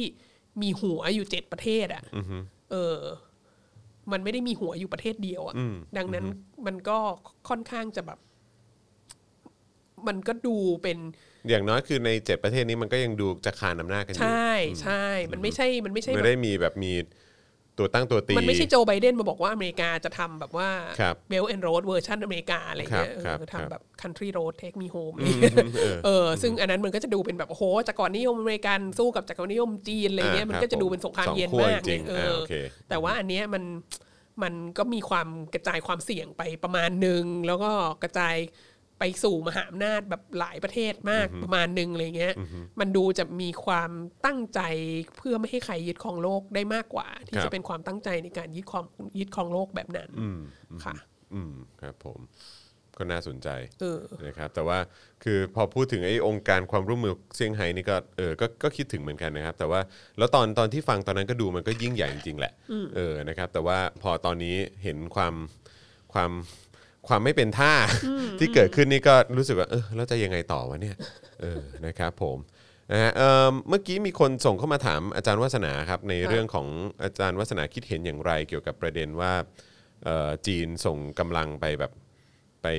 เอ่อใกล้ๆไต้หวันตอนนี้นะครับ เพราะว่าเมื่อสักครู่เมื่อกี้ผมก็ก็เลยก็เลยเปิดข่าวไปพร้อม ๆ กันแหละนะครับ ก็เป็นข่าวเมื่อวานนี้ว่า China sends uh, largest group of military aircraft in single day near Taiwan เออ นะครับก็คือส่งส่งกองกองบินไปใช่ไหมฮะ เขา ไป ก็ อยู่ ทำ ใกล้ เขาก็ ๆทำ ทำ อ มา ย่างนี้ เรื่ อยู่ อยๆ เป็น ย ประจำอยู่แล้ว ทำเป็น ใช่ไหมฮะ พักๆคือ คือเวลาเขาซึ่งอันเนี้ยเราคิดว่าหลังๆเนี่ย มันแสดงความไม่มั่นใจมากกว่านะ อืม คือถ้าเผื่อว่า ถ้าเผื่อว่าเขาเริ่มมีความรู้สึกไม่มั่นคงอะ ครับ จีนเนี่ยก็คือเขาก็จะเอาขีปนาวุธออกมาหมุนเล่น อืม ยิงเล่นข้ามหัวไปมาอะไรเงี้ย หรือว่าเอาเอาเครื่องบินบินข้ามไปอะไรเงี้ย ครับ อเพื่อแสดงความเหนือกว่า คือเอาอาวุธออกมาโชว์อะ อืม ซึ่งถ้าถามเราอะเราคิดว่าสิ่งนี้แสดงความไม่มั่นคงของจีนมากกว่านะ อืมใช่แล้วก็ เพราะว่าถ้าเธอคุมอยู่แล้วอะแล้วเธอก็เคลมมาโดยตลอดว่าไต้หวันเป็นส่วนหนึ่งของจีนอะ อือฮึแล้วทำไมจะต้องไป เออ บินไปขู่เขาอ แล้ ย่าว งนั้ จะ น บิ ล่ะ นไปขู่เขาทำไม ใช่ แล้วก็นี่ก็คือ U.S. Defense Secretary ใช่ไหมฮะ Lloyd Austin ใช่ไหมฮะ ก็บอกว่าก็เขาบอกว่า believe China aims to unite with Taiwan ใช่ไหมฮะเอ่อ Austin spoke at a Senate hearing on the topic of building the U.S.-Taiwan relationship on Thursday ครับก็คือเขาบอกว่า uh, เออเอ่อออสตินบอกว่า our position is that we remain committed to helping the defense of Taiwan in terms of providing the ability for them to defend themselves เพราะฉะนั้นก็คือหมายความว่าอเมริกาก็จะสนับสนุนไต้หวัน เพราะนี่คือเขาเขาพูดแบบชัดเจนใน อ่าใช่ ใน ใช่ ในเซเนตในเซเนตเฮียริงเลยนะ ใช่ก็คื ใน อ ที่ประชุมวุฒิสภาเลยนะ ก็คือออกมาพูดชัดเจนแล้ว ซึ่งอันเนี้ยเยอะกว่าเมื่อสิบปีที่แล้วเยอะมากนะ คือว่านี่คืออเมริกาเบสิคลี่คือออกมาบอกเลยว่าถ้าจีนบุกอเมริกาก็ ช่วย ช่วย อืม ทางการทหาร ว้าว ซึ่งสถานการณ์เนี้ยมันไม่ใช่สถานการณ์ของทศวรรษสองพันนะ ครับ เอ่ออันนี้ก็อีกเช่นเดียวกันจากจากการเขียนตำราเมื่อวานนี้ ครับ ยุ ผม ถึงเรื่องนี้ ยุคหูจินเทาอ่ะ ครับ มันน่าสนใจมากว่ายุคหูจินเทาเนี่ยช่วงปี 2003 ถึง 2013 เนี่ยนะก่อนที่สีจิ้นผิงจะขึ้นมาเนี่ย หูจินเทาเป็นประธานาธิบดีจีนเนี่ยแล้วช่วงของหูจินเทาเนี่ยก็ทับกับช่วงที่ของไต้หวันเนี่ยคือประธานาธิบดีเฉินฉวยเปลี่ยน ซึ่งเป็นประธานาธิบดีที่ไม่ได้มาจากพรรคก๊กมินตั๋งคนแรก ซึ่งผลักดันไอเดียเรื่องการลงประชามติประกาศเอกราชไต้หวันหนักมาก ซึ่งเป็นช่วงที่ความสัมพันธ์ระหว่างจิปักกิ่งกับไทเปเนี่ยมันมันกระทบกระเทือนร้ายแรงมาก ครับ แล้วมันก็มีความตึงเครียดหนักมาก ครับ นะเอ่อแล้ว แต่ว่าเราก็ แล้วก็แล้วก็มีการหัน หันมิสไซล์อะไรไปทางไต้หวันอะไรตั้งแต่ตอนนั้นนะเยอะ ครับ มากนะ ครั ฮะ บ ฮะหัวลบนิวเคลียร์อะไรห้าสิบลูกอะไรทั้งหลายหันไปเนี่ย ในช่วงนั้นนะฮะแต่ว่าวิธีการจัดการของของจีนในยุคหูจินเทาอ่ะน่าสนใจมากก็คือว่าพอเฉินฉวยเปลี่ยนชนะการเลือกตั้งเป็นประธานาธิบดีสมัยที่สองอะซึ่งโอ้โหทีแรกก็คิดว่ามาอยู่แค่สมัยเดียวแหละ ครับ แล้วเดี๋ยวก็มินตังกลับมาเดี๋ยวก็โอเคอะไรเงี้ยปรากฏว่าได้ละชนะการเลือกตั้งสมัยที่สองสิ่งที่จีนทำคือ เชิญหัวหน้าพรรคก๊กมินตั๋งที่แพ้การเลือกตั้งเนี่ยให้ไปเยือนจีน ครับ นะฮะในปี 2005 แล้วก็เอ่อ2004 เนี่ยก็คือเฉินชิวเปลี่ยนชนะเลือกตั้งสมัยที่สองใช่ไหมปี 2005 ก็เชิญหัวหน้าพรรคก๊กมินตั๋งและทีมไปเมืองจีน แล้วก็ต้อนรับขับสู้เป็นอย่างดีให้ไปเอ่อกราบหลุมศพซุนยัตเซน ซึ่งเป็นผู้ก่อตั้งพรรคก๊กมินตั๋งอะไรเงี้ยแล้วก็คุยอะไรกันเป็นอย่างดี แล้วก็ ท้ายสุดก็ตกลงว่าเดี๋ยวจะพอหลังจากที่กลับไปแล้วอ่ะก็ประกาศว่าเดี๋ยวจะส่งหมีแพนด้าให้สองตัวเออไต้หวันจะได้มีแพนหมีแพนด้า ครับ เจอหมีแพนด้าเข้าไปแบบว่าเฉินฉวยเปลี่ยนก็ไปไม่ ไม่เป็น คือเฉินฉวยเปลี่ยนก็ต่อต้านหมีแพนด้ามากนะรู้ว่าหมีแพนด้านี่มันคือแบบเขาเรียกอะไรนะคัตลี่ ตัวอันตรายมาก อิมพีนะเรียลิซึมอะไร ครั เงี้ย ผม หมีแพนด้าอันตรายมากแต่สู้กระแสคลั่งหมีแพนด้าแพนด้าฟีเวอร์ในไต้หวันไม่ไหวไงไทเป อันนี้เป็นช่วงที่ดิฉันไปเก็บข้อมูลตอน ตามสทำซี ไต รี ล์ ส์ ต้องฟังเสียงประชาชนนะนะฮะ ใช่ ออค ก็ รับ เลยต้อง ผม แบบก็เลยต้องอะไรนะต่อไอ้รถไฟรถไฟฟ้าสายสีน้ำตาล ให้มันไปสุดสายที่ไถเปซูอะไรเงี้ย เพื่อที่ว่าประชาชนจะได้ จะได้เข้าไปดูได้ ปดูหมีแพนด้าได้และอะไรต่างๆ แล้วก็ไอแผนการในการส่งมอบหมีแพนด้ามันใช้เวลาใช่ไหม ครับ ก็ต้องให้มันโตพอก่อนโน้นนี้นั้นอะไรเงี้ยแล้วทางฝั่งนั้นก็ต้องเตรียมตัวอะไรทั้งหลายเพื่อรับอะไรเงี้ย ครับ ปรากฏว่าหมีแพนด้ามาถึงไต้หวันจริง ๆ ในปีสุดท้ายของเออของเฉินเฉวยเปลี่ยนเป็นประธานาธิบดี ครับ จริงๆแล้วคือมาหลังจากที่เฉินเฉวยเปลี่ยนหมดวาระไปแล้วอะปลายปี 2008นะเดือนธันวาคม 2008 มีแพนด้าก็มาสองตัว ชื่อถวนถวนกับหยวนหยวน อืม ถวนหยวนเนี่ยคือ รีรียูไนต์ อ่าฮะ ฟิเคชัน อ่าฮะ แปลว่าการรวมประเทศไง ครับผม เออ แล้วก็ตัวผู้ชื่อถวนถวนๆตัวเมียชื่อหยวนหยวนๆอะไรอย่างงี้ อืม แล้วก็ส่งมาอะไรอย่างเงี้ย ซึ่งมันแล้วหลังจากก็คือคนที่เป็นประธานาธิบดีต่อจากเฉินเฉวยเปลี่ยนก็คือหมายหญิงเจียวซึ่งเป็นพรรคก๊กมินตั๋งแล้วก็ แล้วทีนี้ก็โอ้โหความสัมพันธ์ก็เจริญรุ่งเรืองมาก ก็มีมีกรอบเออความร่วมมือทางเศรษฐกิจร่วมกันมีการให้เครื่องบินไฟลท์บินตรงจากเซี่ยงไฮ้มาไทเปได้มีโอ้แล้วก็เปิดให้นักท่องเที่ยวจีนเข้ามาเยอะมาก แล้วก็เอ่อนักท่องพอพอนักท่องเที่ยวจีนเข้ามาไต้หวันเยอะมากก็มาใช้เงินในไต้หวันเยอะมาก ก็ทำให้เศรษฐกิจไต้หวัน อู้ เนี่ย ฟู่ อู้ฟู่ขึ้นแต่ในขณะเดียวกันก็ก็ต้องพึ่งพิงเศรษฐกิจจีนมากขึ้นกว่าเดิม 500 เท่าอ่ะ ครับครับ เออ นั่นคือการจัดการในยุคของหูจินเทา ครับ และไอ้กรอบความข้อตกลงร่วมกันที่เซ็นในสมัยของหม่หญิงเจียวปี 2010 เนี่ย ก็คือเป็นข้อตกลงที่แบบไต้หวันได้เปรียบเยอะมากอะ่ะ คือให้มีสินค้าปลอดภาษีลดกำแพงภาษีให้สินค้าไต้หวันเข้ามาในฝั่งจีนเนี่ย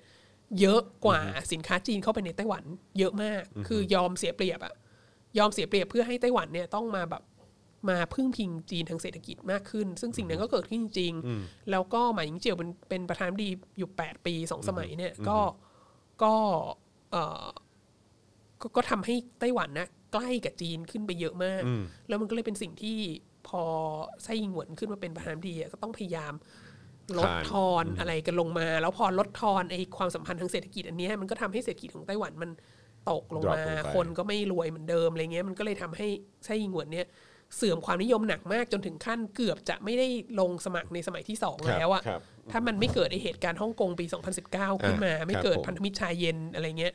เอ่อไส้ยิงหวนก็ไม่ได้เลือกตั้งสมัยที่สองหรอกดังนั้นคือเราคิดว่า หรือตอนนี้คือจีนเขาหมดความอดทนฮะหรือว่ายังไงฮะ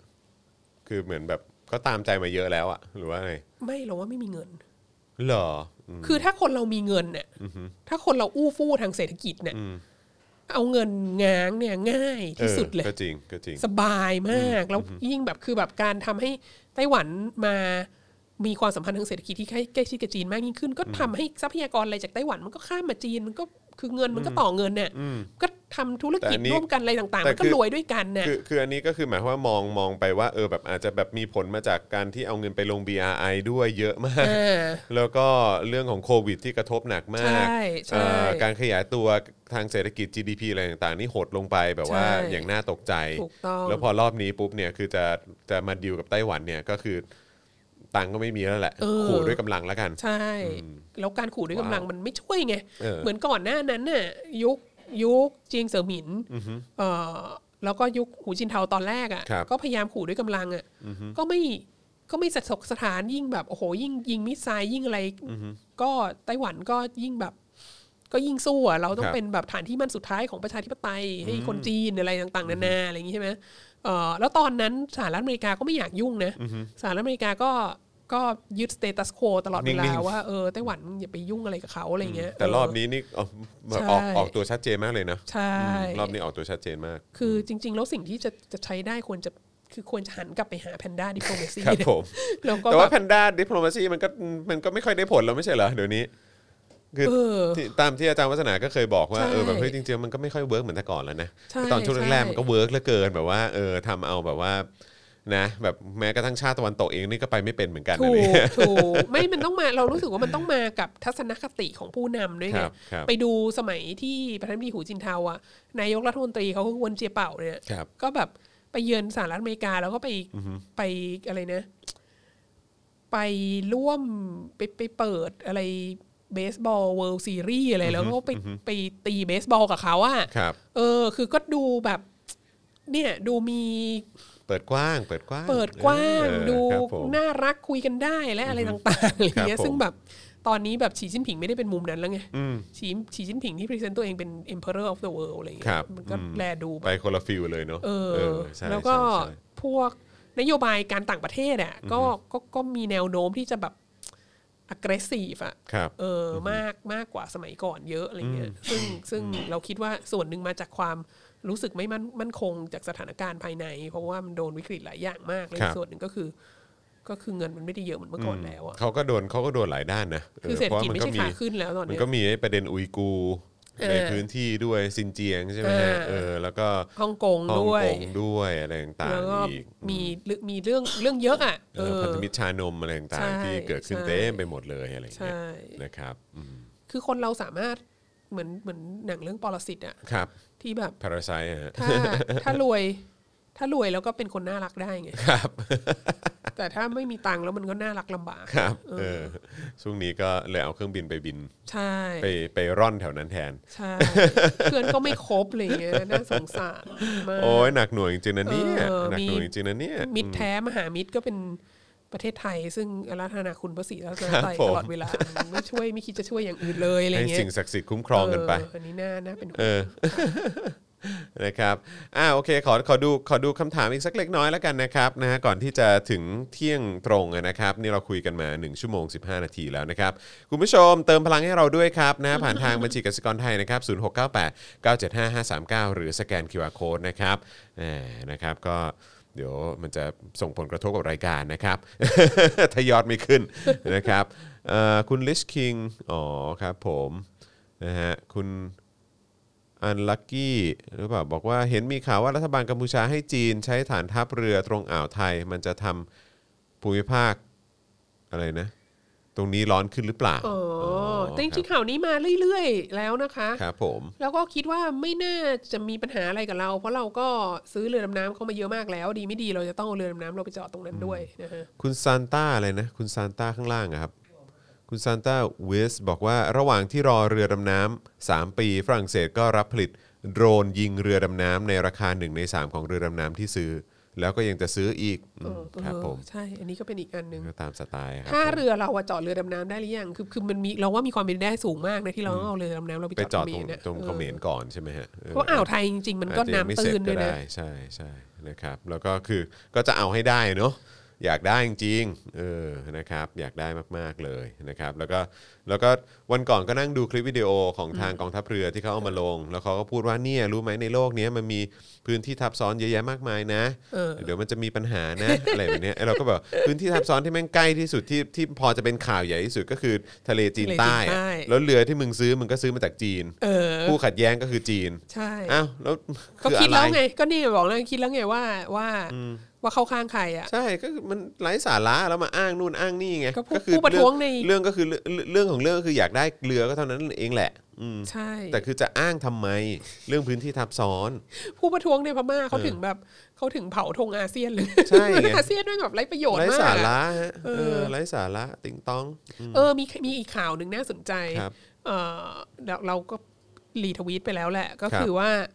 เอ่อจาก South China Morning Post เหมือนกัน ครับ เอ่อเรื่องนักศึกษาต่างชาติของจีน อืม อันนี้น่าสนใจมากเราเพิ่งรู้ว่ามาก่อนโควิดเนี่ยปี 2018เนี่ย ครับ จีนเนี่ยพุ่งขึ้นมาเป็นอันดับสองของโลกในแง่ของการรับนักศึกษาต่างชาตินะ อ๋อเหรอฮะ อันดับหนึ่งคือสหรัฐอเมริกา อันดับสองคือจีนประเทศที่มีนักศึกษาต่างชาติมากที่สุด ครับ นะฮะเอ่อแล้วจีนก็พยายามใช้เอ่อทุนการศึกษาแล้วก็การรับนักศึกษาต่างชาติอะไรเงี้ยเพื่อเหมือนกับส่งเสริมซอฟต์พาวเวอร์ของตัวเองอะไรเงี้ ค ย รับ แต่ว่าพอมันเกิดโควิดขึ้นมาเอ่อมันก็เป็นปัญหาหนักมาก ครับ เราล่าสุดจีนก็พบปัญหาหนักมากอีกอันหนึ่ง ครับ เพราะว่าพอเขามีปัญหาเรื่องโควิดเนี่ยเขา ครั ก็ บ พยายามจะควบคุมเอ่อการแพร่ระบาดภายในประเทศใช่ไหมมันก็มีการปิดประเทศมันก็ห้ามห้ามคนต่างชาติเข้ามา ครับ แล้วกลุ่มแรกที่โดนห้ามกลับเข้ามาก็ นั่น คือ นักศึกษา นัก ต่าง ศึกษา ชาติ ต่างชาตินะ ครั ใน บ นักศึกษาต่างชาติทั้งหมดเนี่ยมีมีเฉพาะนักศึกษาเกาหลีเท่านั้นที่ที่ทำข้อตกลงพิเศษอะไรกันบางอย่าง แล้วก็อนุญาตให้กลับเข้ามาได้ ครับ แต่นอกนั้นเนี่ยนักศึกษาต่างชาติต้องต้องเรียนออนไลน์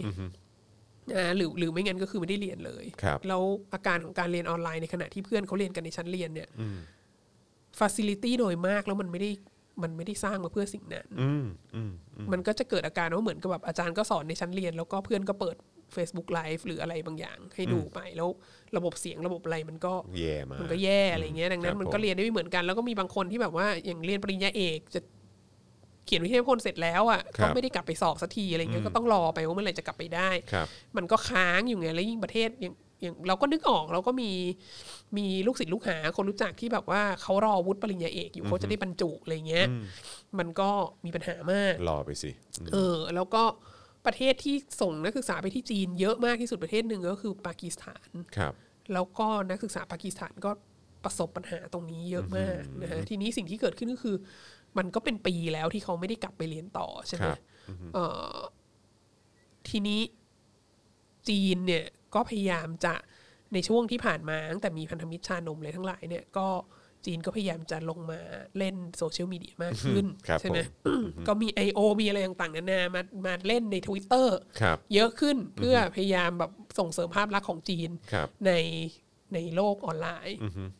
ทีนี้ปัญหาที่เกิดขึ้นใน Twitter โดยเฉพาะเนี่ยก็คือว่าเวลาจีนทวีตพอพักันด้าอะไรไปทวีตข่าวอะไรที่มันส่งเสริมภาพลักษณ์ของจีนเนี่ยก็จะมี นักศึกษาต่างชาตินี่แหละจำนวนมากเข้ามาด่า อืมว่าทำไมไม่ เขา ให้ มาท เขา วิตด่าว่าแบ อ่า บ ฮะ โอ้ย จะเหมือนแบบจะเปิดประเทศใหม่แล้ว จะแบบว่า BRI จะจะ แต่พวก เอ กู เชียเพื่อเอ ลับ เชี ไป ย รีน แต่ ไม่ ว่า ได้เลย กูยังกลับเข้าไปเรียนไม่ได้เลย เออ เปิดประเทศก่อนไหม เดี๋ยวก็ ปิ โดนแบ็คลิสต์หรอกกลับเข้าไปเรียนไม่ได้หรอก เออไม่รู้เหรอเออ แต่มันเยอะมันเยอะมากอ่ะ อืม แล้วมั คน รับ ก็เลยเป็นปัญหาว่าแบบ คือจะทวีตอะไรออกมาโฆษณาตัวเองก็ต้องเจอคอมเมนต์เจออะไรพวก เพ เนี้ย ราะว่า จาก เพราะว่าอันดับ นัก สอ เรี ง ยน ข ต่า อง งโลก ชาติ ตอนนี้ ใช่ ที่เข้าไปเรียนในประเทศอื่นๆเนี่ยก็เป็นประเทศจีนเนี่ยแหละที่มีนัก ใช่ นักนักศึกษาต่างชาติเยอะที่สุดเป็นอันดับสองของโลก แล้วประเด็นก็คือว่า คุณรับเขาเข้ามาเรียนแล้ว คุณ ครับ ต้องการ ผม ให้เขาเป็นทูตสันทวาไมตรี ให้สร้างทัศนคติที่ดีต่อจีนในประเทศต่างๆอ่ะแต่ว่าคุณทรีตเขาไม่ดีอ่ะคุณไม่ให้ความช่วยเหลือเขาเลยอ่ะมันก็ มันก็แย่ไหมถ้าเทียบกับแบบ เนี่ย ประเทศอื่นอย่างเรารู้จักคนที่แบบ เออ เดี๋ยวจะไปเรียน เดี๋ยวจะไปเรียนที่อเมริกาละ ครับ ก็โอเค ถ้าอยู่เมืองไทยยังไม่ได้ฉีดวัคซีนก็เดี๋ยวก็ไปฉีดที่อเมริการอบเดียวเลยอย่างเงี้ยหรือยังแบบที่อังกฤษก็มีว่าแบบโอเค ถ้านักเรียนต่างชาติจะมาเริ่มเรียนก็เดี๋ยวก็ฉีดวัคซีนแล้วก็ควอรันที14 วันนะอะไรเงี้ย ครับ มันก็ ครับ มีการจัดการอะไรบาง ใช่ อย่าง ใช่ ไง ใช่ใช่ ซึ่ง ใช่ เอ่อสิ่งนี้ไม่เกิดขึ้นในจีนไงมันก็เลย มันก็เลยแบ็คไฟแบบว่านักศึกษาต่างชาติ ซึ่งออกมาอยู่นอกประเทศจีนแล้วอ่ะคุมการใช้โซเชียลมีเดียก็ไม่ได้อีกอะไรเงี้ย ก็เลยหนักเข้าไปใหญ่ฮะ วันก่อนน่าน่าสนใจมากคือมีคนบอกว่าอะไรนะมันเขาเขาดูเขาดูวาสนาละวาดเนี่ยแหละครับ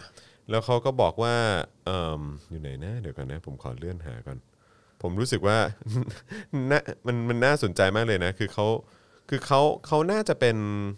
เขาน่าจะเป็นนักศึกษาอยู่ที่จีนเนี่ยแหละ เออ เออแล้วเขาก็บอกว่า เขาพูดเกี่ยวกับ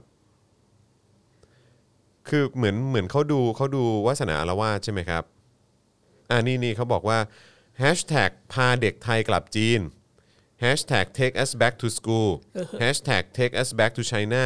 นะครับบอกว่าจากการที่ได้รับฟังรายการวาสนาอาละวาดที่ดำเนินรายการโดยคุณจอมวินยู รู้สึกว่า สมเด็จพระกนิษฐาเนี่ยนะครับน่าจะช่วยเราได้นะคะ นะครับเพราะว่าท่านมีความสนิทสนมกับจีนอย่างยาวนาน อ่า ที่จะทำให้ ใช่ นักศึกษาไทย ใช่ ได้กลับไปเรียนในจีนได้ ใช่ใช่ใช่ คือเขาคือเขาพูดกันเรื่องเนี้ยอืม สิ่งนี้ก็สิ่งนี้คือ ก็น่าสนใจนะ คือก็ก็มีมีลูกศิษย์ลูกหามิตรสหายที่รู้จักกัน แล้วก็ไปเรียนที่จีน แล้วก็ประสบภัยอันนี้อยู่อะนะ ครั ฮะ บอืม แล้วเขาก็แบบนักศึกษาต่างชาติหลายคนก็พูดว่าแบบทำไมเกาหลีทำได้อะ อืม ทำไมเกาหลีใต้อะสามารถมีดีลนี้กับจีนได้แล้วเฉพาะนักเรียนเกาหลีเท่านั้นที่จะกลับไป แล้วทำไมไทยไปไม่ได้อะ เออแล้วทำไมเราไม่ได้ ครับผม มันก็น่าสนใจคือเราก็เป็นมหามิตรใช่ไหม ครับผม แล้วแบบเกาหลีก็ยังไม่ได้ยังไม่ได้ ยังไม่ได้เหรียญมิตรภาพเลยนะเออ เราเนี่ยได้เหรียญมิตรภาพแล้วอะทำไมเราไม่มีสถานภาพพิเศษเลยอะไรอย่าง ครั เงี้ บ ย ผม เอออันเนี้ยก็เป็นสิ่งที่จริง ๆ ทางการต่างประเทศของไทยอะคือรัฐมนตรีต่างประเทศรองนายกท่านดอนน่ะก็ก็ยังไปควงแขนกับหวางอี้เลยใช่ไหมรัฐมนตรีต่างประเทศของของจีนเมื่อไม่นานวันนี้ที่ประชุมที่ฉงชิ่งครั้งล่าสุดเนี่ย เนี่ย ครับ ก็ถ้าสนิทกันมากขนาดนั้นเนี่ยเรื่องนี้ควรจะทำได้นะแล้วก็เป็นคือควรจะนับว่าเป็นวาระเร่งด่วนนะการการให้นักเรียนของเราเนี่ยไปเรียนให้จบที่ที่เมืองจีน ครับผม เพราะเราก็มีนักเรียนจำนวนมหาศาลที่ที่ไปนะฮะที่ให้ทุนเขาไปเรียนและอะไรต่างๆนานาเนี่ยเขาเสียเวลาชีวิตมากนะอันนี้ นะฮะก็ก็ วอน รู้ วอน สึก ผู้เกี่ยวข้อง ก็ก็น่าสนใจดีที่มี เออ คนดูรายการเรา แล้วก็ แล้วก็อ้างอิงจากข้อมูลที่เรานำเสนอใน ช่ รายการ แบบหลังๆมาดิดิฉันเริ่มมีแบบว่านิสิตเขียนเขียนเปเปอร์มาแล้วอ้างอิงวาสนาละว่าดนะ จากสิ่งที่อาจารย์ได้กล่าวในรายการวาสนาละวาดใน เอ เท พิ ป โซด นี้เออตอนนี้ นา อะไร ที เงี้ย ที่เท่า นี้ ก็ น่ารักครับ น่ารักอ่ะคุณผู้ชมเติมพลังให้กับพวกเราก่อนครับนะฮะก่อนที่จะจากกันวันนี้นะครับ เติมพลังให้หน่อยนะครับนะฮะก็ เอ่อบัญชีกสิเอ่อบัญชีกสิกรไทยนะครับ0698975539 หรือสแกนเคอร์โคดนะครับผมนะฮะก็เติมพลังให้กับพวกเราได้นะครับ ขอ นะฮะ ขอสักยี่สิบเปอร์เซ็นต์ สัก 20%ละกัน จะ นะ ไม่จะไม่โดน เออ แบบว่า ครับผม ลดเวลา ไม่งั้นเสียงเสียงโดนยุบรายการนะครับ เสียงโดนยุบรายการครับใครชอบรายการนี้ก็อาจจะต้องช่วยเติมพลังเข้ามาหน่อยนะครับ